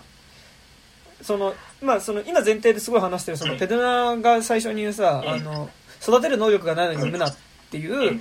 言葉を彼女が言う背景に、えっと、この映画の中では別に詳しくは語られないけど、なんとなく彼女が子供を産めない体なのか、あるいは産んだ子供を死産させてしまったのかわからないけど、多分なんかその子供を産むっていうことに対して、なんかこう、何かしらのトラウマ的なことが彼女の中にあり、同時になんかだからそれは、母親になれなかったっていうことに対する、多分その、えー、悲しみっていうものが、まあ、彼女の中にあることっていうのは、えっ、と、その、赤ん坊を捨てようとして旅を続ける母親を追っかけ、必要に追いかけ続ける、そのペドゥナの姿から、やっぱりその彼女の中にそれがあるんだろうっていうことは、なんとなくこう浮かび上がってくるし。まあ、それか、あとキャリア的なね、問題かもしれないけど。うんうん、そうね。そう。で、まあだからあと、母親に捨てられたその感動門、ブローカーの感動門だったり、あと、えー、えー、と、自分の娘と一緒に暮らすことができない。かつ、えっ、ー、と、どうやらあまり両親にも愛されていなかったっぽいソン・ガンホだったり、えっ、ー、と、あとやっぱり同じように、ちゃんと親から愛されたこともなく、えっと、かつ、その、ちゃんとしたその夫を持つこともな、ができなくて、で、かつ子供も今捨てようとしてるその UI っていう、やっぱりこう、家族っていうところからこうバラバラになっていこうあ、誰か、あの、個人にいた、あの、8歳の男の子、その、両親のことを知らない子たちっていうのが、やっぱりその、疑似的に家族的なつながりを持っていくことによってでかつそこでのその疑似的な家族のつながりっていうのが万引き家族においてはファンタジーだったのが、まあ、今作ではかなりその法的な後ろ盾を得てこうつながっていくっていうことによってまあそのえー、まあ、そこで家族的なものだからそのお互いにそのさ一緒にこう暮らすユニットでもありつつどっちかっていうとやっぱりあなたが生まれてきてくれてありがとうってあなたの人生においてそのあなたはその本当家族的なや意味合いの場所にいる人ですっていうことを言われることによってあ自分は何者でもない誰かではなくてこの人にとってのこの人なんだっていうふうに思うことができるから、えっと、肯定されていく。でそういうつながりを持つこと自体がある種なんかそのやっぱ社会からこぼれていく人たちを救う。のなんかそういうつながりを持つことによって救われていくんじゃないかみたいな話だと思うんだけどでもやっぱり前提としてやっぱその家族っていう形になるっていうのがあるからってなるとでも実はなんか直接そういうふうに描いてはないけどでも描いてる事象をつなげていくとなんか産むこと自体を家族になるっていうためには肯定しなければいけないっていうことはあるしなんかかっていうのはあるよね。なんかね。うん。うん。うんそう、う。んうんうん、でだからさそのそこに対してそのやっぱ僕らはそのそのあのアメリカのさキリスト教原理主義の人たちみたいなのは現実的にそれちょっときつくねみたいなのは、その他のねそのそのいろんな作品とか見ても思うことじゃないですか。だからなんか、うん、そこでいいのかなっていうのがね。やっぱさ17歳の瞳に映る世界とかを見た後ででもこの作品見見るとややっぱでもえそこ考えてねえの？みたいなところは思わざるを得ないし。そうなんだよね。あでもなんかそのやっぱアメリカのキリスト教原理主義みたいなものを重なってきちゃう、重ねてみちゃうと、そう。まあでも多分そこまではいいかない、うんうんうん、と多分その思うんだけどでもそのなんかインタビューでね言及してたからすごい引きずられちゃってるところがあるんだけどその価値のある人間とない人間っていうのを線引きした人に対しての回答としてあのでも多分それをやった瞬間に多分同じ土俵になっちゃうわけじゃないですか、そのその理由は問わずその中絶っていう手段を取った瞬間にその生まれる価値のある人間と価値のない人間っていう土俵には落ち着くことになっちゃうじゃないですか、だからだからどどどうすりゃいいんだみたいな。なんかでもやっぱ話のスタートがさなんかやっぱ生まれたこと自体を認められてない人が認められていくまでの話だからそれって実はさなんかずっとやってることではあってさそれこそやっぱそして父になるとかもさやっぱりその血のつながりが違うってなった瞬間にさあだからこいつ自分の息子だと思ってたけどなんか勉強あんまできなかったんだってなった時にやっぱりある意味その自分の息子の存在ですらその否定してしまう生まれてきた意味っていうのをあ自分の息子で自分と同じように成功していく人だと思子供だと思ってたけどあこいつ能力ないから成功しないかもしれないなこいつって思った瞬間にやっぱりそのそのそれが自分の子供であるっていうことが受け入れられなくなった、えっと、福山雅治に対してもう生まれてきたっていうことだけでそれを肯定するリリー・フランキーっていうのがやっぱそして父になるで描かれてたものだと思うしなんかやっぱ実はでもそこら辺って是枝監督が多分ずっと一貫して描いてるものではあってだから生まれてきたことを否定するものに対してそれを肯定していくっていうスタンスではあるんだけどでもなんかやっぱ反出生主義とかやっぱその相模原に対する回答ってなっていくとやっぱその産むこと自体っていうところもねそうそうそうでやっぱそのじゃあ馬あの全てのあの出生出生っていうのは否定されるべきだっていう、うんうん、その反出生主義の方があの僕的にはまだ回答としてあのその現現在の状況からすると、うんうん、あの妥当というか、うんうん、まだ乗れるディールな気はしてて、っていうところがあって。まあでもあとね、難しいのはでも、是枝監督自体の家族を作っていく、まあ、家族の形になっていくってことはさ、実はシステムのを支える一個体としての家族っていうよりはさ、むしろその家族そのシステムからこぼれ落ちた人たち正しい家族像みたいなところから弾かれた人たちが生き残っていく単位としてやっぱりこう家族的なものをなんかだからその生存する上で多分是枝監督の作品の中では家族っていう形を作ることが生きていく中では必要なんだけどでもこう多分、現状そのさ、いわゆるだからその血のつながりがあってさ、うん。まあ、あるいは血のつながりがちゃんとあって、で、かつ、純日本国籍であり、で、障害がない、うんその、人たちうん同士で犯罪歴もない、で、家族同士がお互いに尊敬して愛し合っているさ、うん家族っていう形しか、まあなんか、割と想定されてないじゃないですか。今だからその、多くのく国でなんかその中心にある、まあ特に日本とかもそうだけど、でもなんかそこからこぼれ落ちていく人、その家族、いわゆる正しい家族みたいなところからうん、弾かれた人たちがでも生きてくっていう時に、やっぱりそういう人たちって見えなくされて、うんなんかその、死んでいくのか、その、見えない形で孤独に死んでいったりするのかっていう時に、じゃあ別に血のつながりなくても家族的な形になっていけばいいんじゃないかっていう形だと思うから、なんかいわゆるその、国とかを支えるための生産性としての家族とはまたちょっと違ってるっていうところもうんね、そうそうそうそうあるはあるんだけどね。うん。そうだからすごいモヤモヤしてるっていうね。でもなんかさ、そこまさにさ、でもさっき言ったけどさ、ちょっと言いかけて、ちょっとやめたけど、やっぱその、これが監督のやっぱ、リベラルだけど保守みたいなところってそうそうさ、うん。そうそうなんだよね。ちょっとそこのバランス感ではあるんだよね。うん。なんかその、やっぱ、家族っていう形にはならなきゃいけないしうん、やっぱりその中で子供がいるっていうことはやっぱり前提としてなければいけないみたいなうんね。うん。そう。いやだからねそのなんだろうねそのこれがなんだろうねなんかさあの所有せせざる人々のさ、あのアナキストの惑星とかだったらまずこういう問題起こんないわけじゃないですか、はいはいはいそのもう家族っていうユニット自体がないうんうん。子供自体がね、公共のものっていうかね。うん。ででまあ一応そのあの親子関係っていうのはあるんだけど、うんでもそれって別にその嫌な人はやらなくていいし、うんうんうん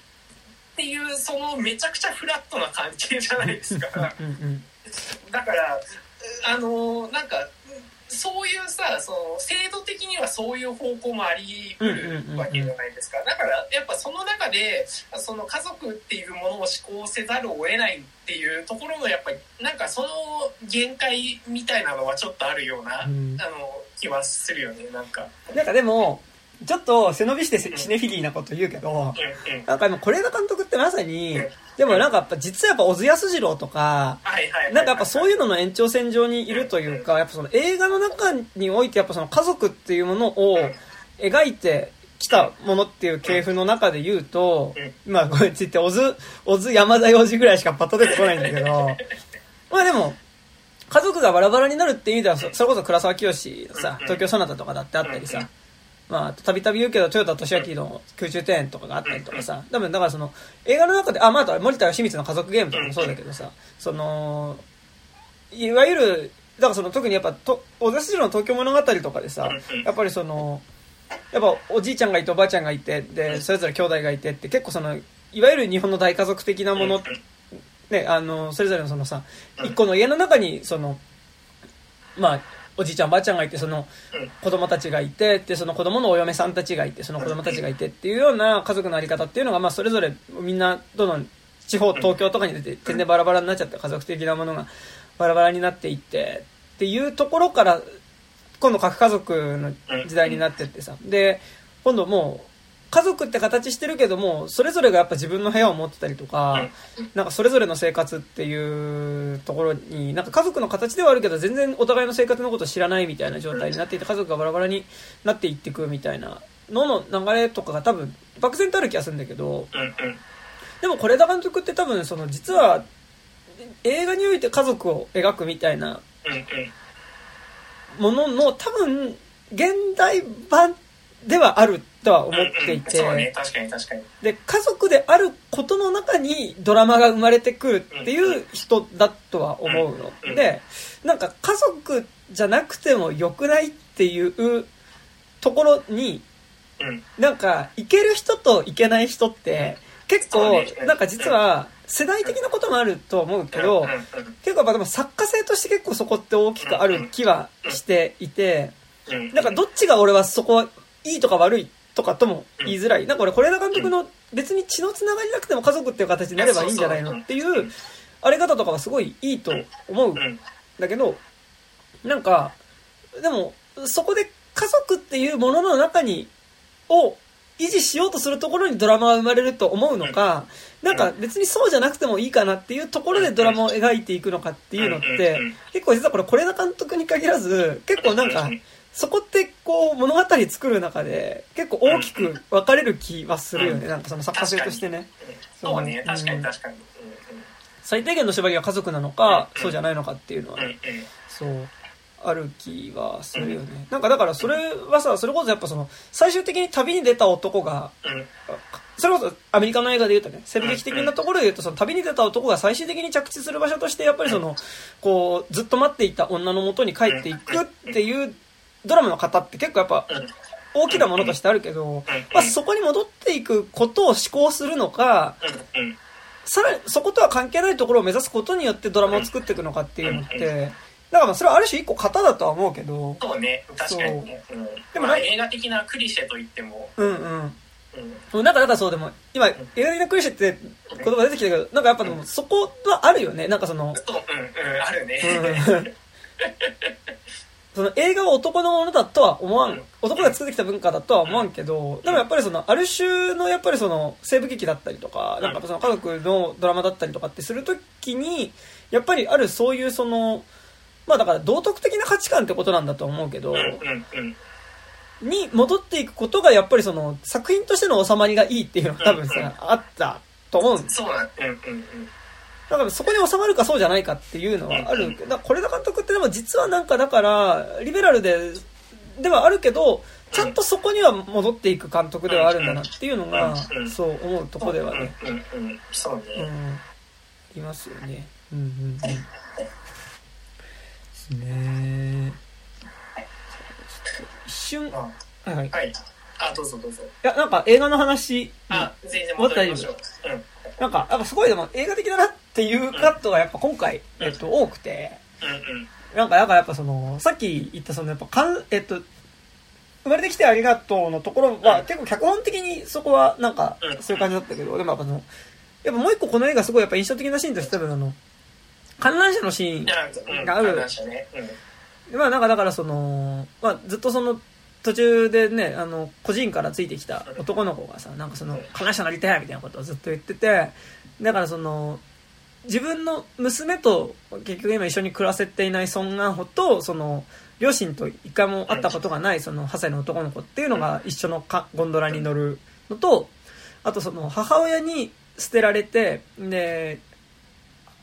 捨てた母親へのやっぱ恨みみたいなものをずっと持っている感動も演じる青年と、えっと、子供を、えっと、愛していたけど、まあ、育てたいと思っていたけど、こう、捨てざる得ない理由があった、えっと、IU っていうのが、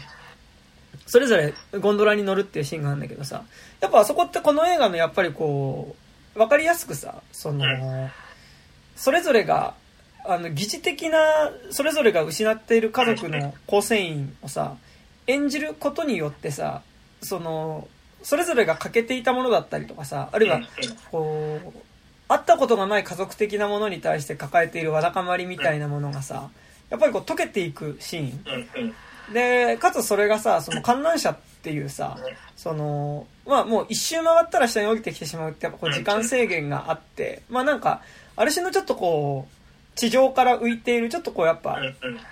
特殊な空間、いやファンタジックな空間の中で、その一瞬、だからソン・ガンホはその男の子の父親になり、で、男の子にとってソン・ガンホは父親になり、で、で、カンドンにとっては、えその UI が、えっと、う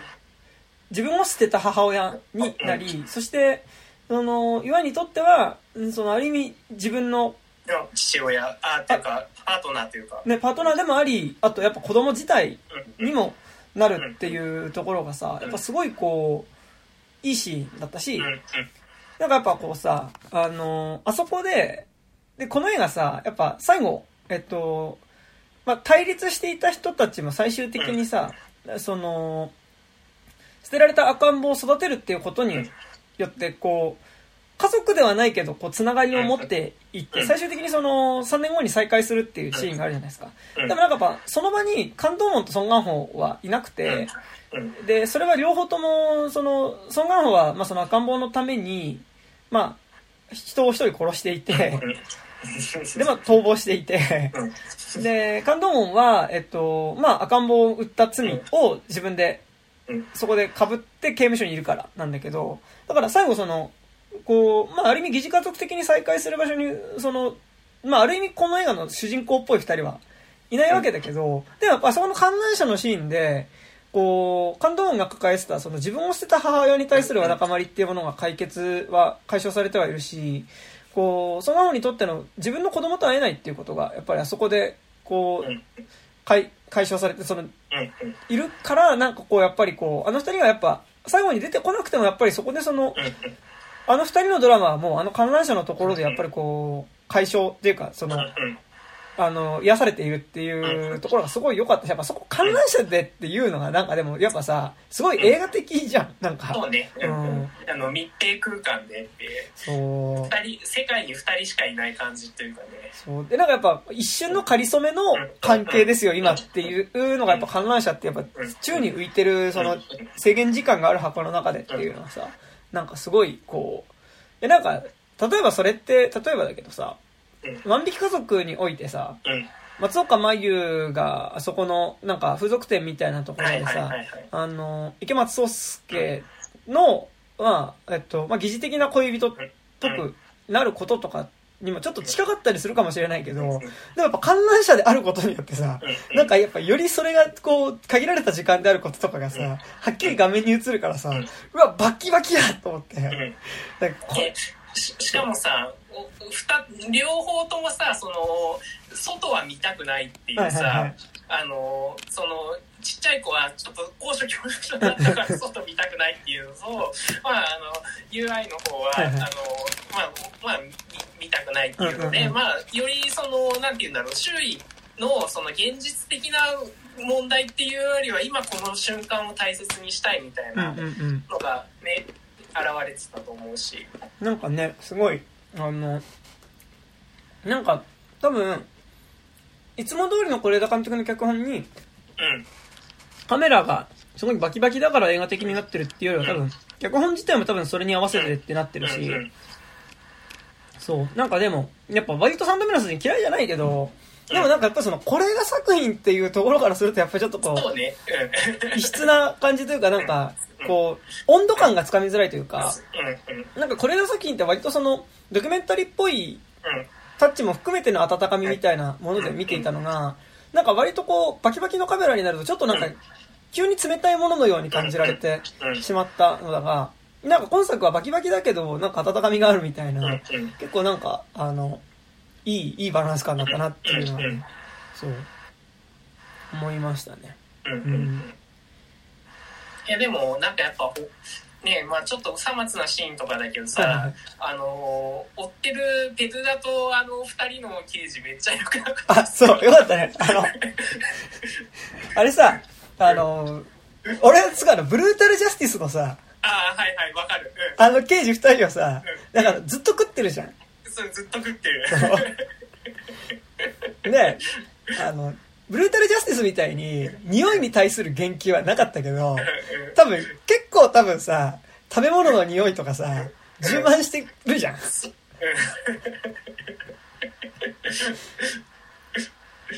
あの感じとかね、すごい良かったですよね。すごい良かったですね。お湯、お湯ちょっとぬるいんじゃない？いや、3分待たなかっただけですよ。みたいな。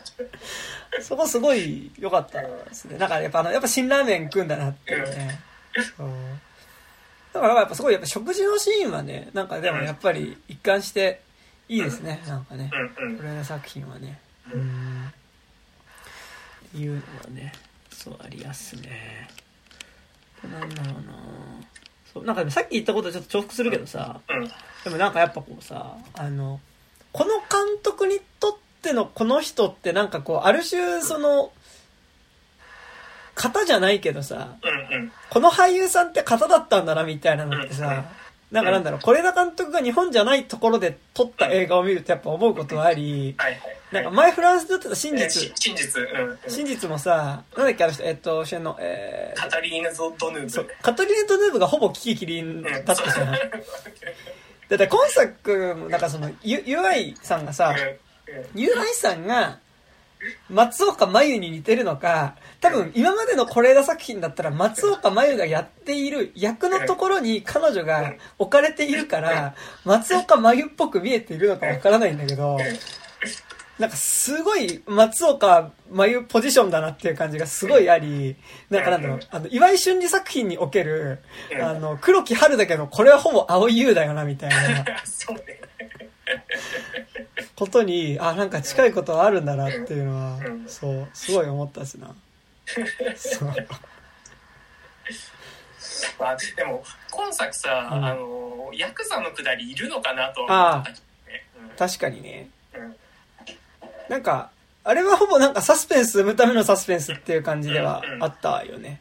そうそう、あれはなくても、なんか、まあ普通にちゃんと機能するよなと思ったんだけど。うーん。まあ、あと、やっぱ、あれがないと、あれじゃない、やっぱ、ソン・ガンホが最後、ああ、そっか。た退場しなくなっちゃうみたいなさ そう。そうね。そうね。まあでも一緒に無償っていう。ねあ、そうね。そう、まあ、そもそもブローカーはやってたわけだからね。そう。うんあれはでもなんかすごいやっぱサスペンスを生むためのサスペンスっていうそねうそうそう。感じでは。でもあとあれだね、なんか、それはどうなのっていうところなのかもしれないけど、でもやっぱりその、こう、冒頭でさ、冒頭の話に戻っちゃうけど、やっぱその、まんまパラサイトをやることによってさ、本作では描ききれてないけど、やっぱりうん。彼女が赤ん坊捨てなうん。きゃいけなかった背景にある、そもそもヤクザがうんぬんとかとは関係ないところにあるさ、やっぱり貧困みたいなことっていうこと。で、かつやっぱ、あのーちゃんとは描かれないけど、その赤ん坊を買う、買おうとする家族の方はさ、多分すごい収入がある家族のもとに、やっぱその貧しい人がこ赤ん坊を売っていくっていうシステムがあってさ、なんかそれって多分その、ある意味パラサイト的なさ、半地下の家族と丘の上の家族っていうことの構造ってあるはずなんだけど、で、今作ってそこら辺ってそんな明確に構造的には描いてないんだけど、でも冒頭にやっぱ借り物ではあるけど、パラサイトを入れることによって、なんかやっぱり、そもそも彼女が赤ん坊捨てなければいけなかった背景にあるのは貧困ですよっていうことがなんか出てるっていうのは、なんか、そもそも映画たくさん見てる前提じゃないと成立しない解釈ではあるけどうん、でもなんかすごい、あのう、んそれは良かったんじゃないかなっていうのはうん、まあね、コンテキスト、文脈ですよね。うん。あと、笑っちゃうほどにそうだったからね。そう、本当にまんまだった、ね。あの、画面の色合いとかもね、うんうんうん。本当そのまんまでしょ。そう、逆、逆、逆だからこの、下ってく、登ってくパターンの、ね、パラサイトっていうね、ところだったからね。そう。それはすごい思ったですね。うんうんうん。なんですかね。あとは、うんうん。あとなんか、はいはい。なんか本当どうでもいいんですけど、はいはいあの、感動音があの、あの、あれ、教会の養護施設かなんかでバイトしてたじゃないですか。はいはいはい。あの、すごい途中さ、あの、クビになっちゃわないかなみたいな、こんだけ、こんだけ出勤しないと大丈夫なのかなってすげえ、そこが心配してた。あそこ、何、何制なの？シフト制なの？何なの？シフト制なのかな？何だろうだって絶対、まあ、次の日、や、休み取ってたとしてもさ、4日ぐらい行ってなかったからさ、大丈夫なのかな？すごい思いました。な、なんかあれ、ねボランティアなの？何なの？わかんないけど。アルバイトって言ってたからね、なんか。あうんー。ね、なんかちょっと確かにそこは大丈夫かどうかね。わかんないですけどね。なんか、なんかどう、なんか誰かの感想で、うん。なんかその、尊願法的な存在感の俳優さんって日本人でいないよね、みたいなのを、なんかあ見たんだけど、あ、うん。俺、なんかちょっと前にも言ってましたけど、俺はマジで実は割と、今後の香取慎吾に期待なのではないかというのは。マジで結構思ってはいるところで、なんか多分役所工事とかが多分、なんかそ、パッと名前上がるってなるとなるんだけど、やっぱ役所工事ってもうちょっとそその孫願法よりさ、怖いとそう闇性があるじゃん、うんもちろんあのあれソン・ガンホも乾き、あの乾きってか中島大輔じゃない乾きね。うんわかるよ。乾きでさ吸血鬼の役とかもやってるからなんか実はなんかその陽気なおじさんみたいななんか近所にいるダメ親父みたいなうん。役以外も全然やる人ではあるんだけどでもなんかやっぱこうその人の性格がどうとかじゃなくてさなんかこう存在感的にさそんなもんねねやかな感じなのに対してさなんかやっぱ役所工事ってもうちょっとこうねっくらっていうかなんかこう影がある感じってすごいするけどだからね割と香取慎吾だからあの「なぎまち」って映画を見た時に、割とあこれちょっともうちょっと香取慎吾汚れればソン・ガンホだなっていう感じは すごいしたので僕でも結構香取慎吾も目怖くない？あ怖い。あそうね そう。えソン・ガンホは目がめちゃくちゃ優しいからあー確かにね。だからデデフォの表情が笑顔っぽいっていうのはありますよね。さそうそうそうそう、あー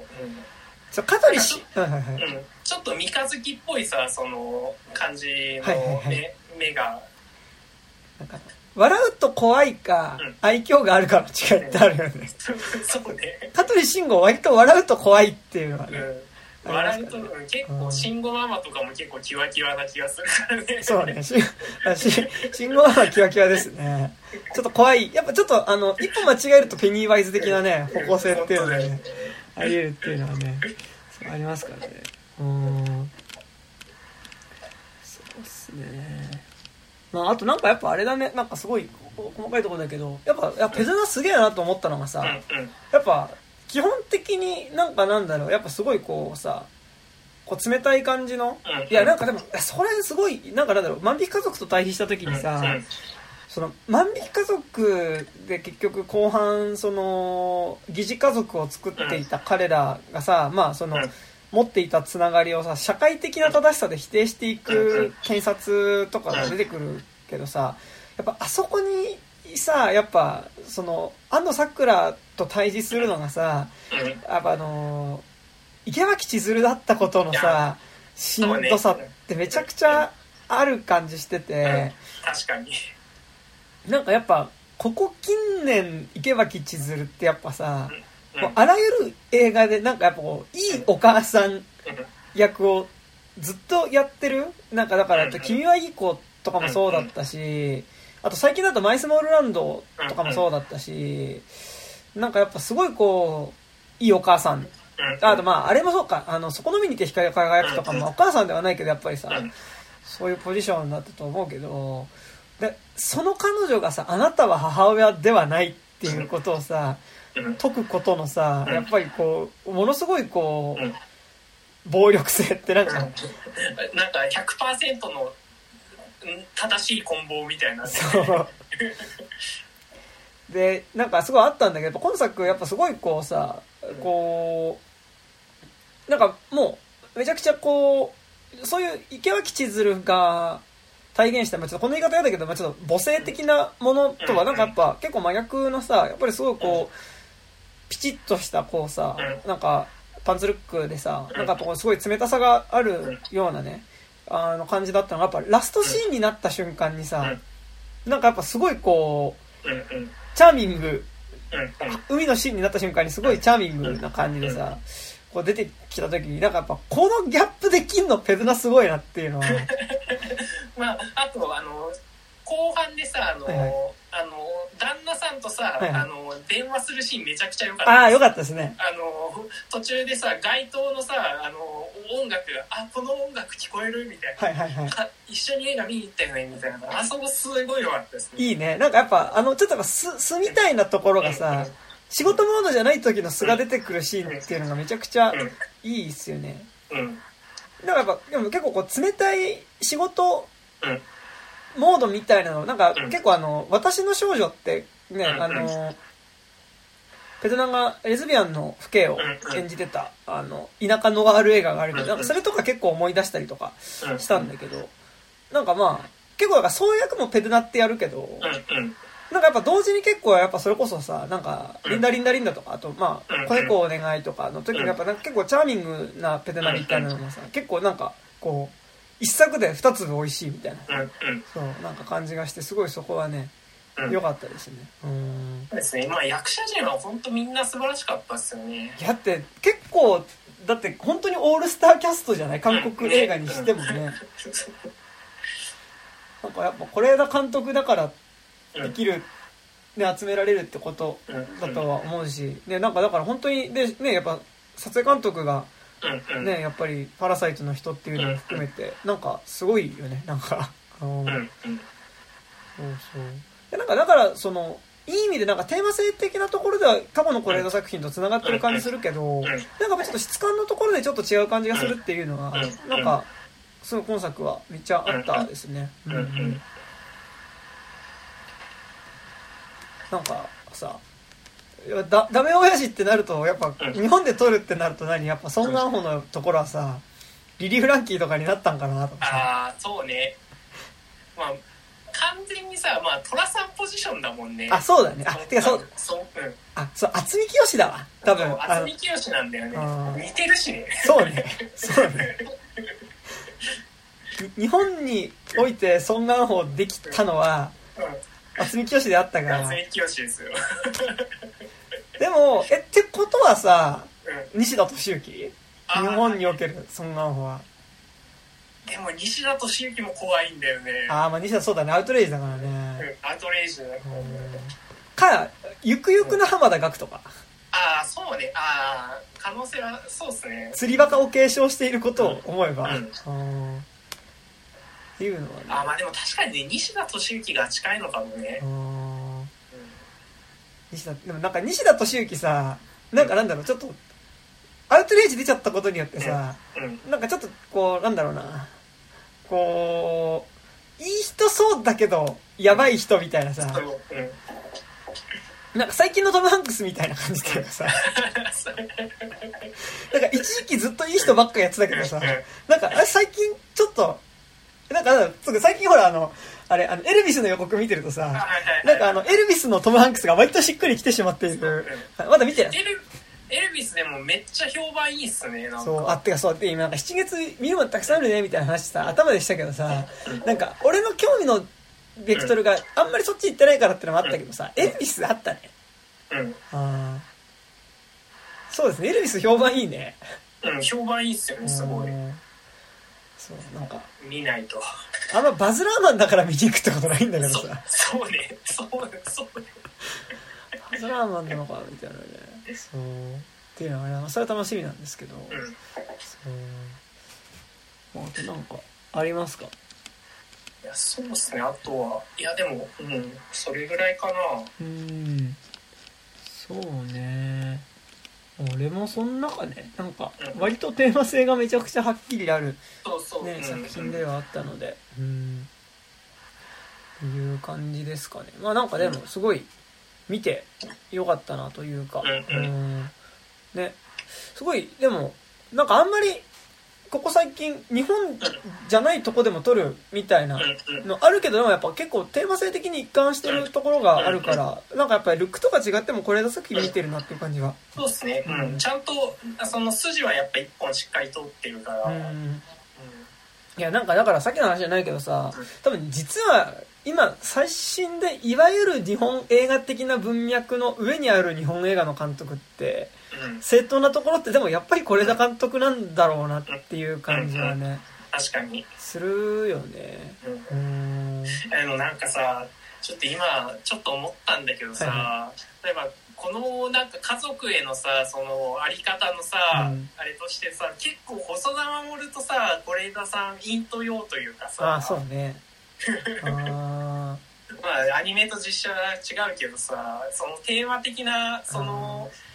あの社会的なロールへのこだわりの感じとかってさ、意外と裏表にあるよなって、今日もさっきからずっと話しててそうね。うん。なんかさ完全にさそれはさ好みの話でしかないんだけどさ是枝監督は好みだからそこが引っかからないっていうのはああるのとあと多分それこそ細田監督ってうん。あちょっとその話しましょうか。話しましょうかね その話しましょう。細田監督って多分そのやっぱ俺が細田守監督を許していない。別にあの 細田守監督が僕にが許していないことすら絶対知らないしあの許俺に許されたところで何でもないと思うんですけども。なんかやっぱあの未来の未来におけるやっぱ結構一人ぼっちの国っていうさ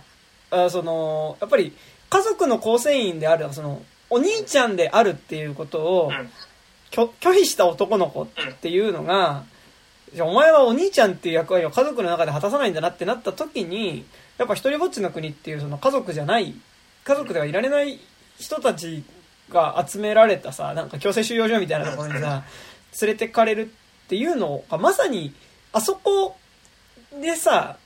排除された人たちが一緒に仮の家族を作った映画が万引き家族みたいなところあるじゃないですか。ありますね。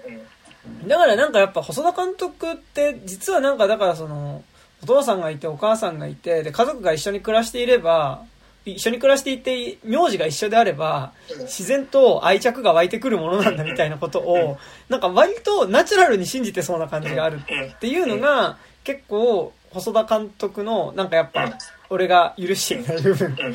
ではやだみというかね。やだみの部分ではあると思うんだけどでもなんかさ細田監督もさそれで言うとさあのそれじゃいかんなっていうところは多分ある気がしててなんかこう地味に家族間のアップデートみたいなのはなんかさやっぱそのなんだろうその竜とそばかすとかね。そう。なんかだからそのさあの是枝監督ってなんかそのやっぱ日本的な家族を今描くっていう時に今更そのオズみたいな大家族見ててオズの東京物語の時点でもうそれはさてか東京物語に限らずオズ監督の映画ってやっぱりそのさその日本的な家族みたいなものがもうちょっと成立しなくなっていくことっていうのはやっぱ基本的に書いてた監督でなんかだからオズ監督もさらにそれ以前に多分日本的な家族っていうのはあったと思うんだけどあのー、っていうかもうあれかなんか映画がさ日本でできたぐらいの時からもういわゆる日本的な家族ってもうちょっと崩れ始めてるかもねみたいなことはずっと映画って描いてたのかもね。わかんない。いやでも戦前はまだあるかな。うん。そっか。うん。なんか結構ほら人気映画とかもさはいはいはいはい。なんかその結構その割とでもそのまあえっ、と桐生花子の生涯とかじゃないけどさうん。なんだっけあの三船敏郎があの人力車引く映画。なんだっけ。えなんか人力車引あきのえー、なんー、かなんだっけ？磯松さんみたいなタイトル。なんか無法松の一生だ。あ、無法松の一生とかさなんか漠然とだけどなんかでもやっぱりあれもなんかその結構ちょっとこうさうん、なんかね、家族、ちょっと今すっげえうろ覚えで喋ってんだけど、なんか家族みたいなものともちょっと違うっていうかさだ、なんかああいう人いたよねみたいな感じ、なんか古き良きもの。で、なんか人形とかにおけるさ、人形以外におけるさ、やっぱりその、兄弟分、親分みたいなものがさ、なんか機能しなくなっていく。それって仁義なきじゃなくても、普通に昭和三兄弟とかの時点でもうそう、そうだったじゃん。って思うとさ、だ昭和三兄弟ってむしろ、その滅んでいく人形みたいなものの中でちゃんと人形を通す人の話だからさ、なんか、って思うとなんか割とこう、そういうものって、ちょうど映画出てきたあたりからちょっとずつ崩れていってる過程っていうのは描かれてたのかな、みたいな人はね。そうまあそれはねそうだね。うん。まあでも同時にね、作品によってはちゃんとその家族的な絆みたいなことはずっと描いてたと思う。うんけど、でもなんかやっぱ、えっ、と、是枝監督はさ、多分、もうちょっと社会のこととかを含めた上でさ、うん。なんか今家族やるときにさ、うん。お父さんがいてお母さんがいてみたいなことってさ、うん。もうちょっと無理だよねっていうことがさ、うん。やっぱこう、分かってるからこそ、なんかその、じゃあどういう形の家族であればもう一回家族的なものがやれるだろうってことを描いたり、うん。あるいは家族っていいものじゃないよねってことを描いたりとか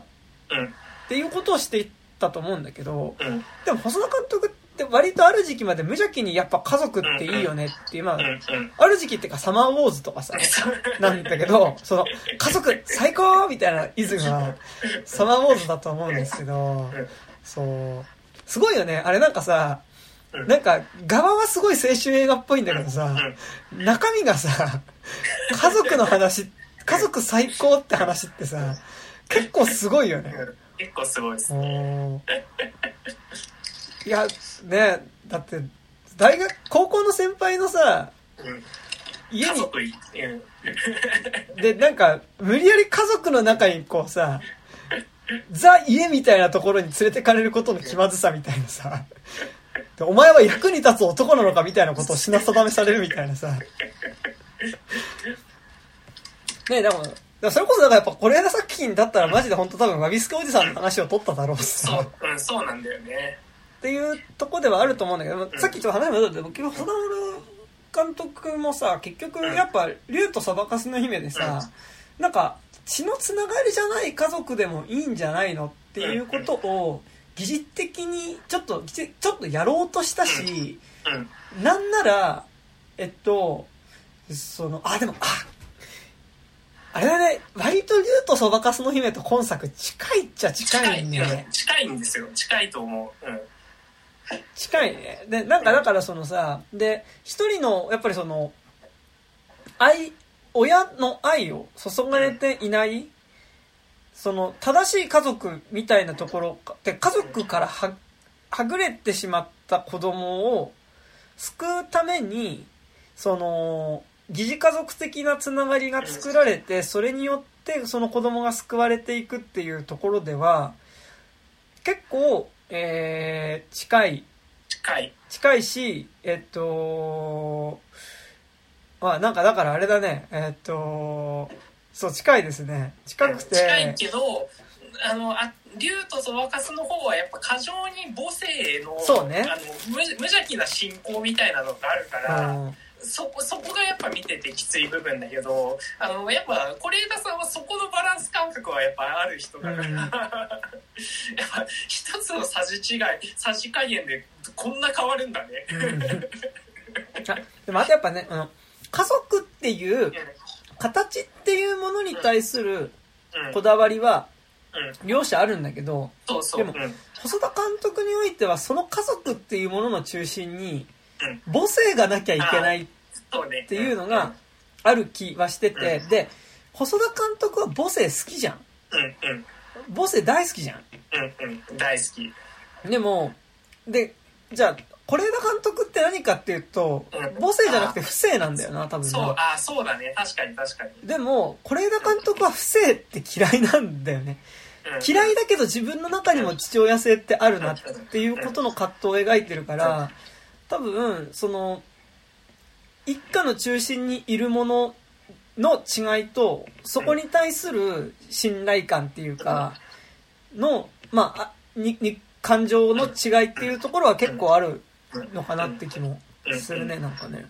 うん。そうね。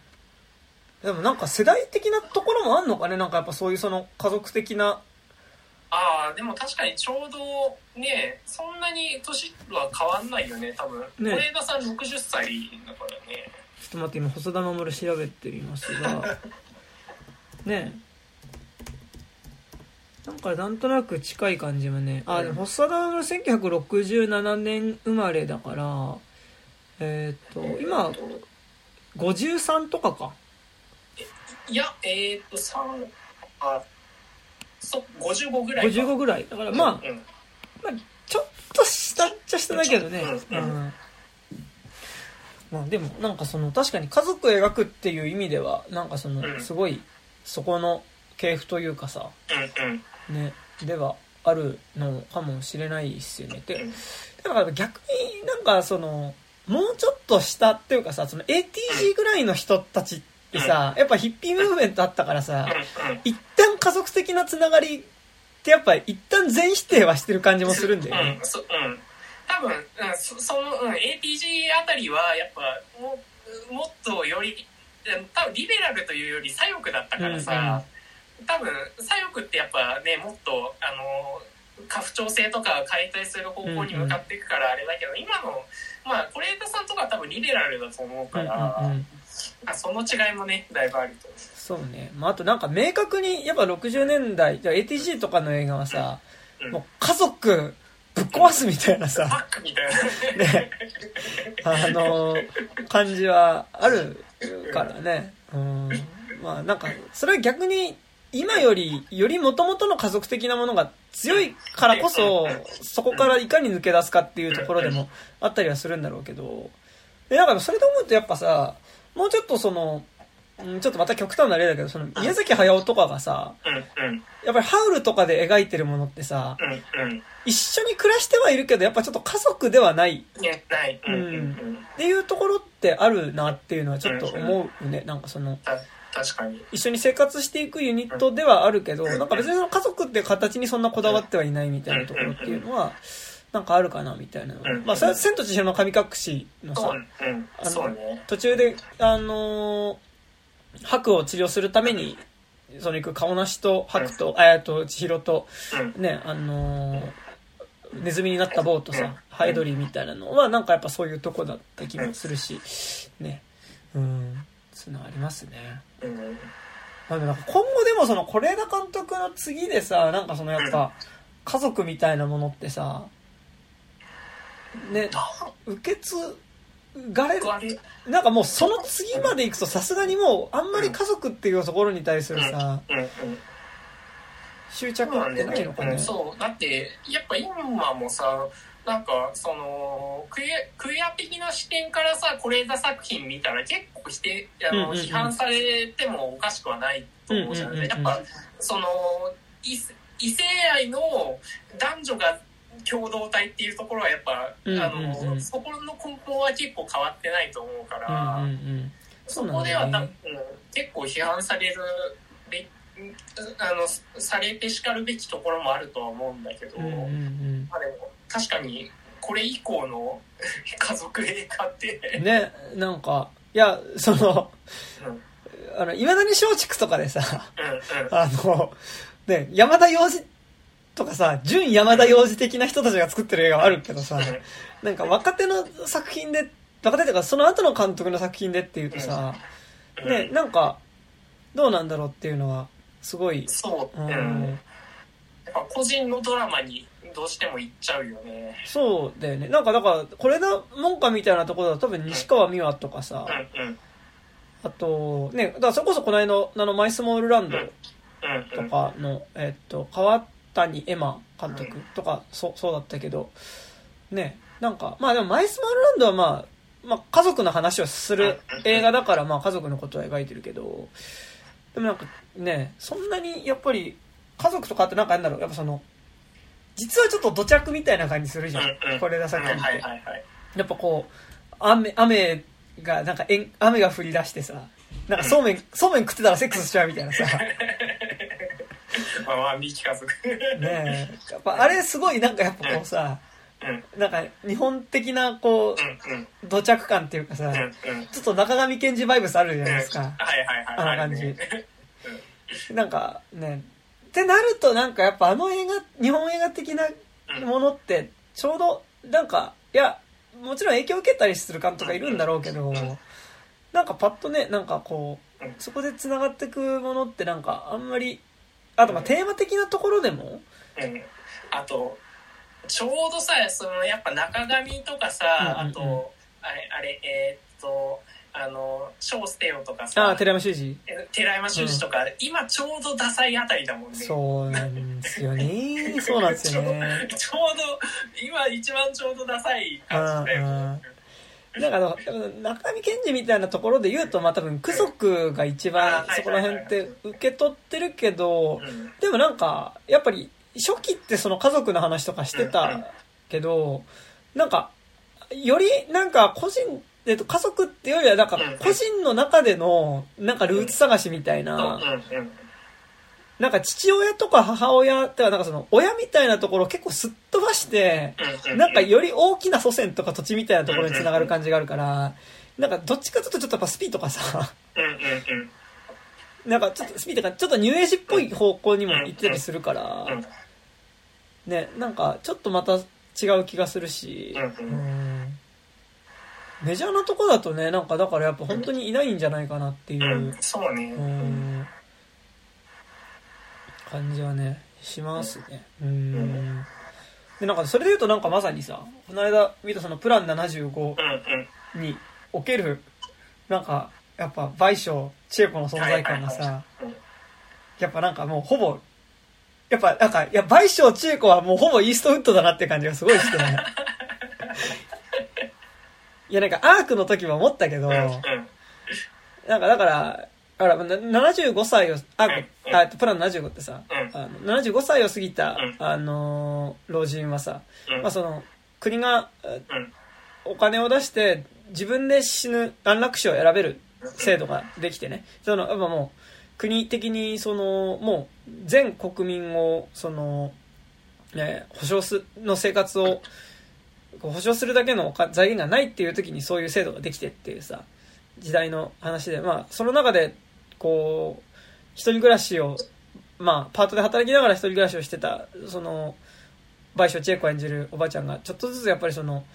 お金がなくなって住む場所がなくなって、で、ちょっと人との関係もだんだん途切れていく中で、その、最後死を選ぶかどうかみたいな話がプラン75なんだけどさ、あのやっぱ、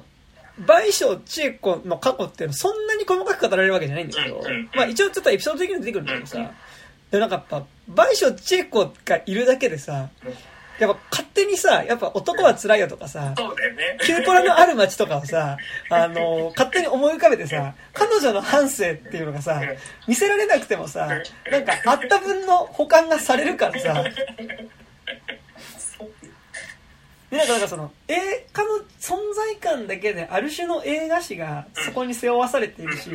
かつそれが、なんか、その世代の、なんか一般の人たちの半生を全て背負ってる感じっていうのが、なんかマジで、あ、これはイーストウッドや、みたいな。なるほどなんかもう、ほぼクライマッチョと同じ存在感の、倍賞千恵子みたいな、そう、感じで。そう。なんか、だからでもその倍賞千恵子とかがさ、やっぱりなんかすごいこう、ある種の、そのやっぱ山田洋次作品を背負ってるっていうことはさ、やっぱりその、オズ以降のやっぱりその、うん。日本の家族映画、うん。まあ、山田洋次が、いろいろ撮ってるけどさ、うん。そのやっぱり代表作は男は辛いよとかなわけでさ。ってなるとなんかやっぱりすごいその、こう、家族、まあ、さ日本に最後残された家族的なもののさ、そのうん、牧歌、なんかその牧歌的な家族とかのなんかその感じみたいなのもさ、やっぱりなんかこう、が後ろに見えるみたいなさ、感じっていうのはなんかだから、そう、いやプラン75でその、倍賞千恵子の孤独および倍賞千恵子を、こうシステム、システム、システムの中で殺そうとしていくグロテスクな、それによってやっぱりこう、家族、日本の家族像みたいなものはなんかもうちょっとこう、ね、あの、倍賞千恵子を殺殺すことによってですね、否定されかけるみたいなところはね、ありましたね。うんなるほどいやーそう。なんかだから、ちょっと、アークとプラン75うん。で、だからに、ね、去年だとアークで今年でプラン75そうだけど、倍賞千恵子の説得力っていうのが、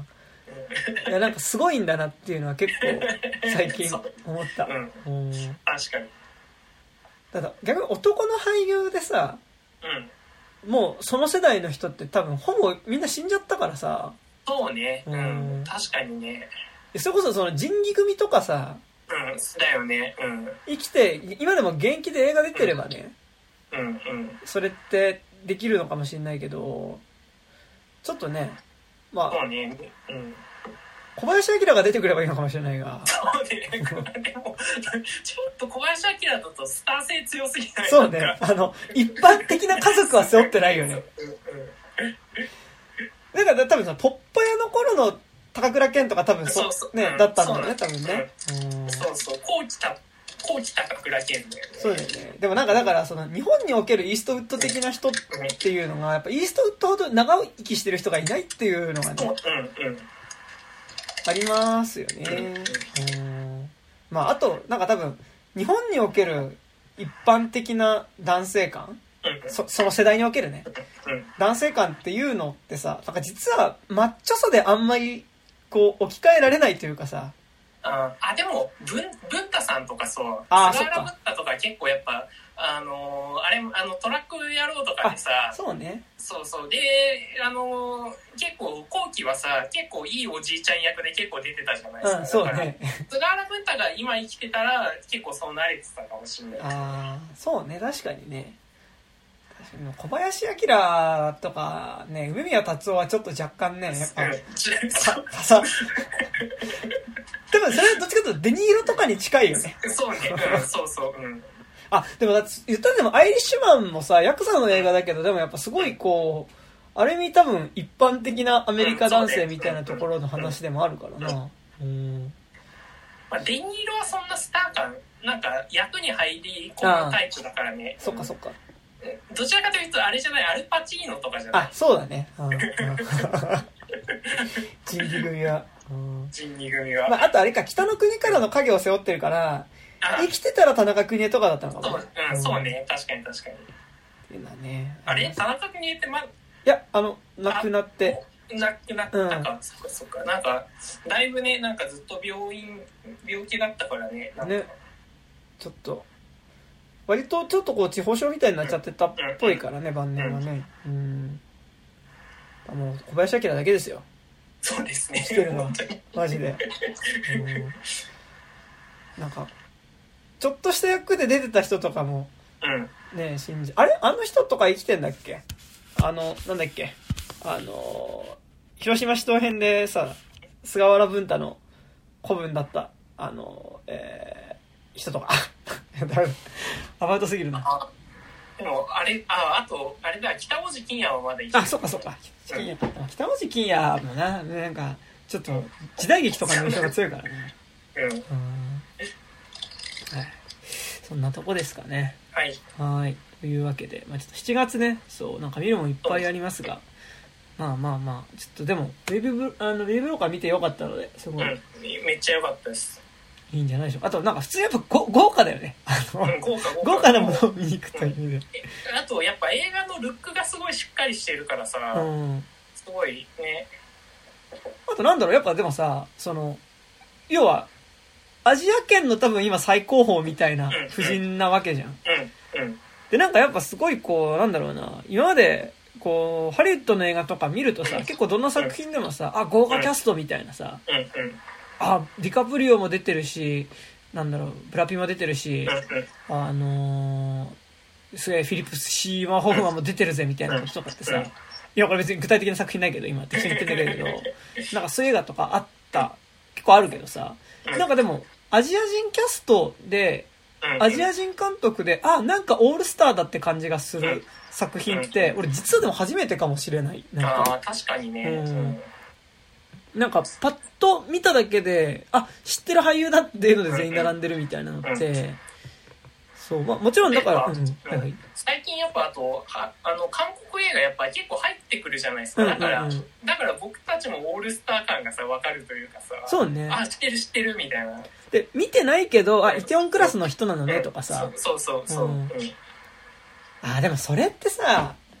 割となんかネトフリのおかげな気もするな、なんか。ああ確かにね。あの、ペドゥナとうん。ソン・ガンホを、うん。ネトフリのオリジナルで結構見てるっていうことはうん。結構でかいかもしれない。はいはいはいあ、オリジナルに限らずだけど、うんネトフリの UI の画面上で結構見かけてる？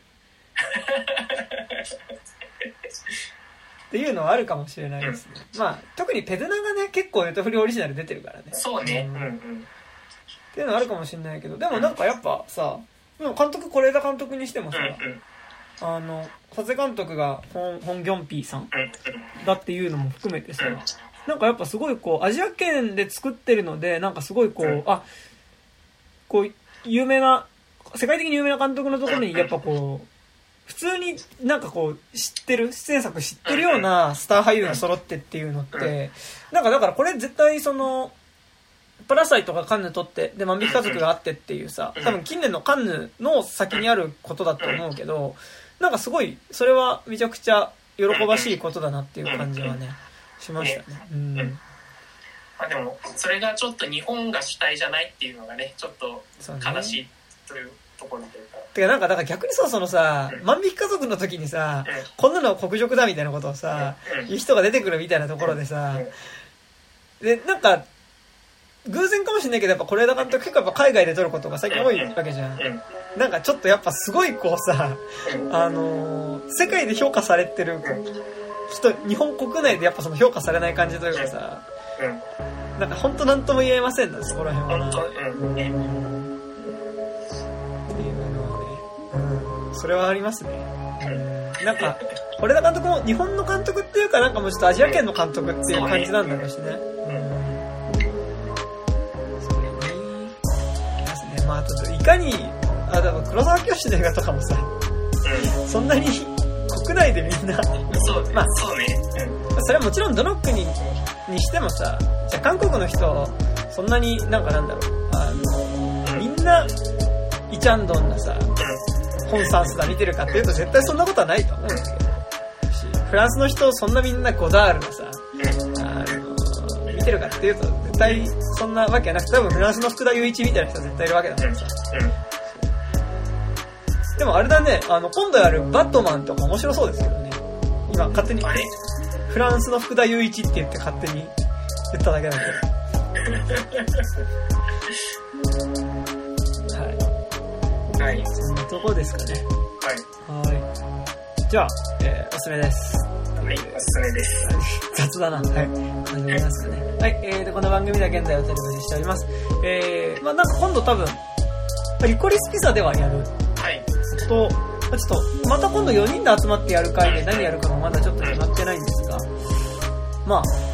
その時にやる作品とか、またツイッターとかでメール募集しますので、よかったら送ってくれると嬉しいです。あと、この番組の感想とかね、あと今日の回の感想とかも送ってもらえると嬉しいです。えアドレスとしましては 29.tiz.gmail.com、29数字です。え 29.tiz.gmail.com でメール送っていただくか、底辺文化系トークラジオとか29歳までの地図とかで、えー検索すると、このラジオのツイッターアカウント出てきますので、そちらにある DM ホームから送っていただいても結構です。えー、あと、この番組、 pixiv FANBOX の方で有料版やっております。えー月額300円から、えーっと、まあ、大体、えー、この本編では喋ってない最近見た映画の話とかドラマの話だったり、結構なんか雑談みたいなこととか話してます。よかったら入ってくれると嬉しいです。はい、そんなとこですかね。はい。はい、じゃあ以上です。えー、本日は私山田と、高島でした。ありがとうございました。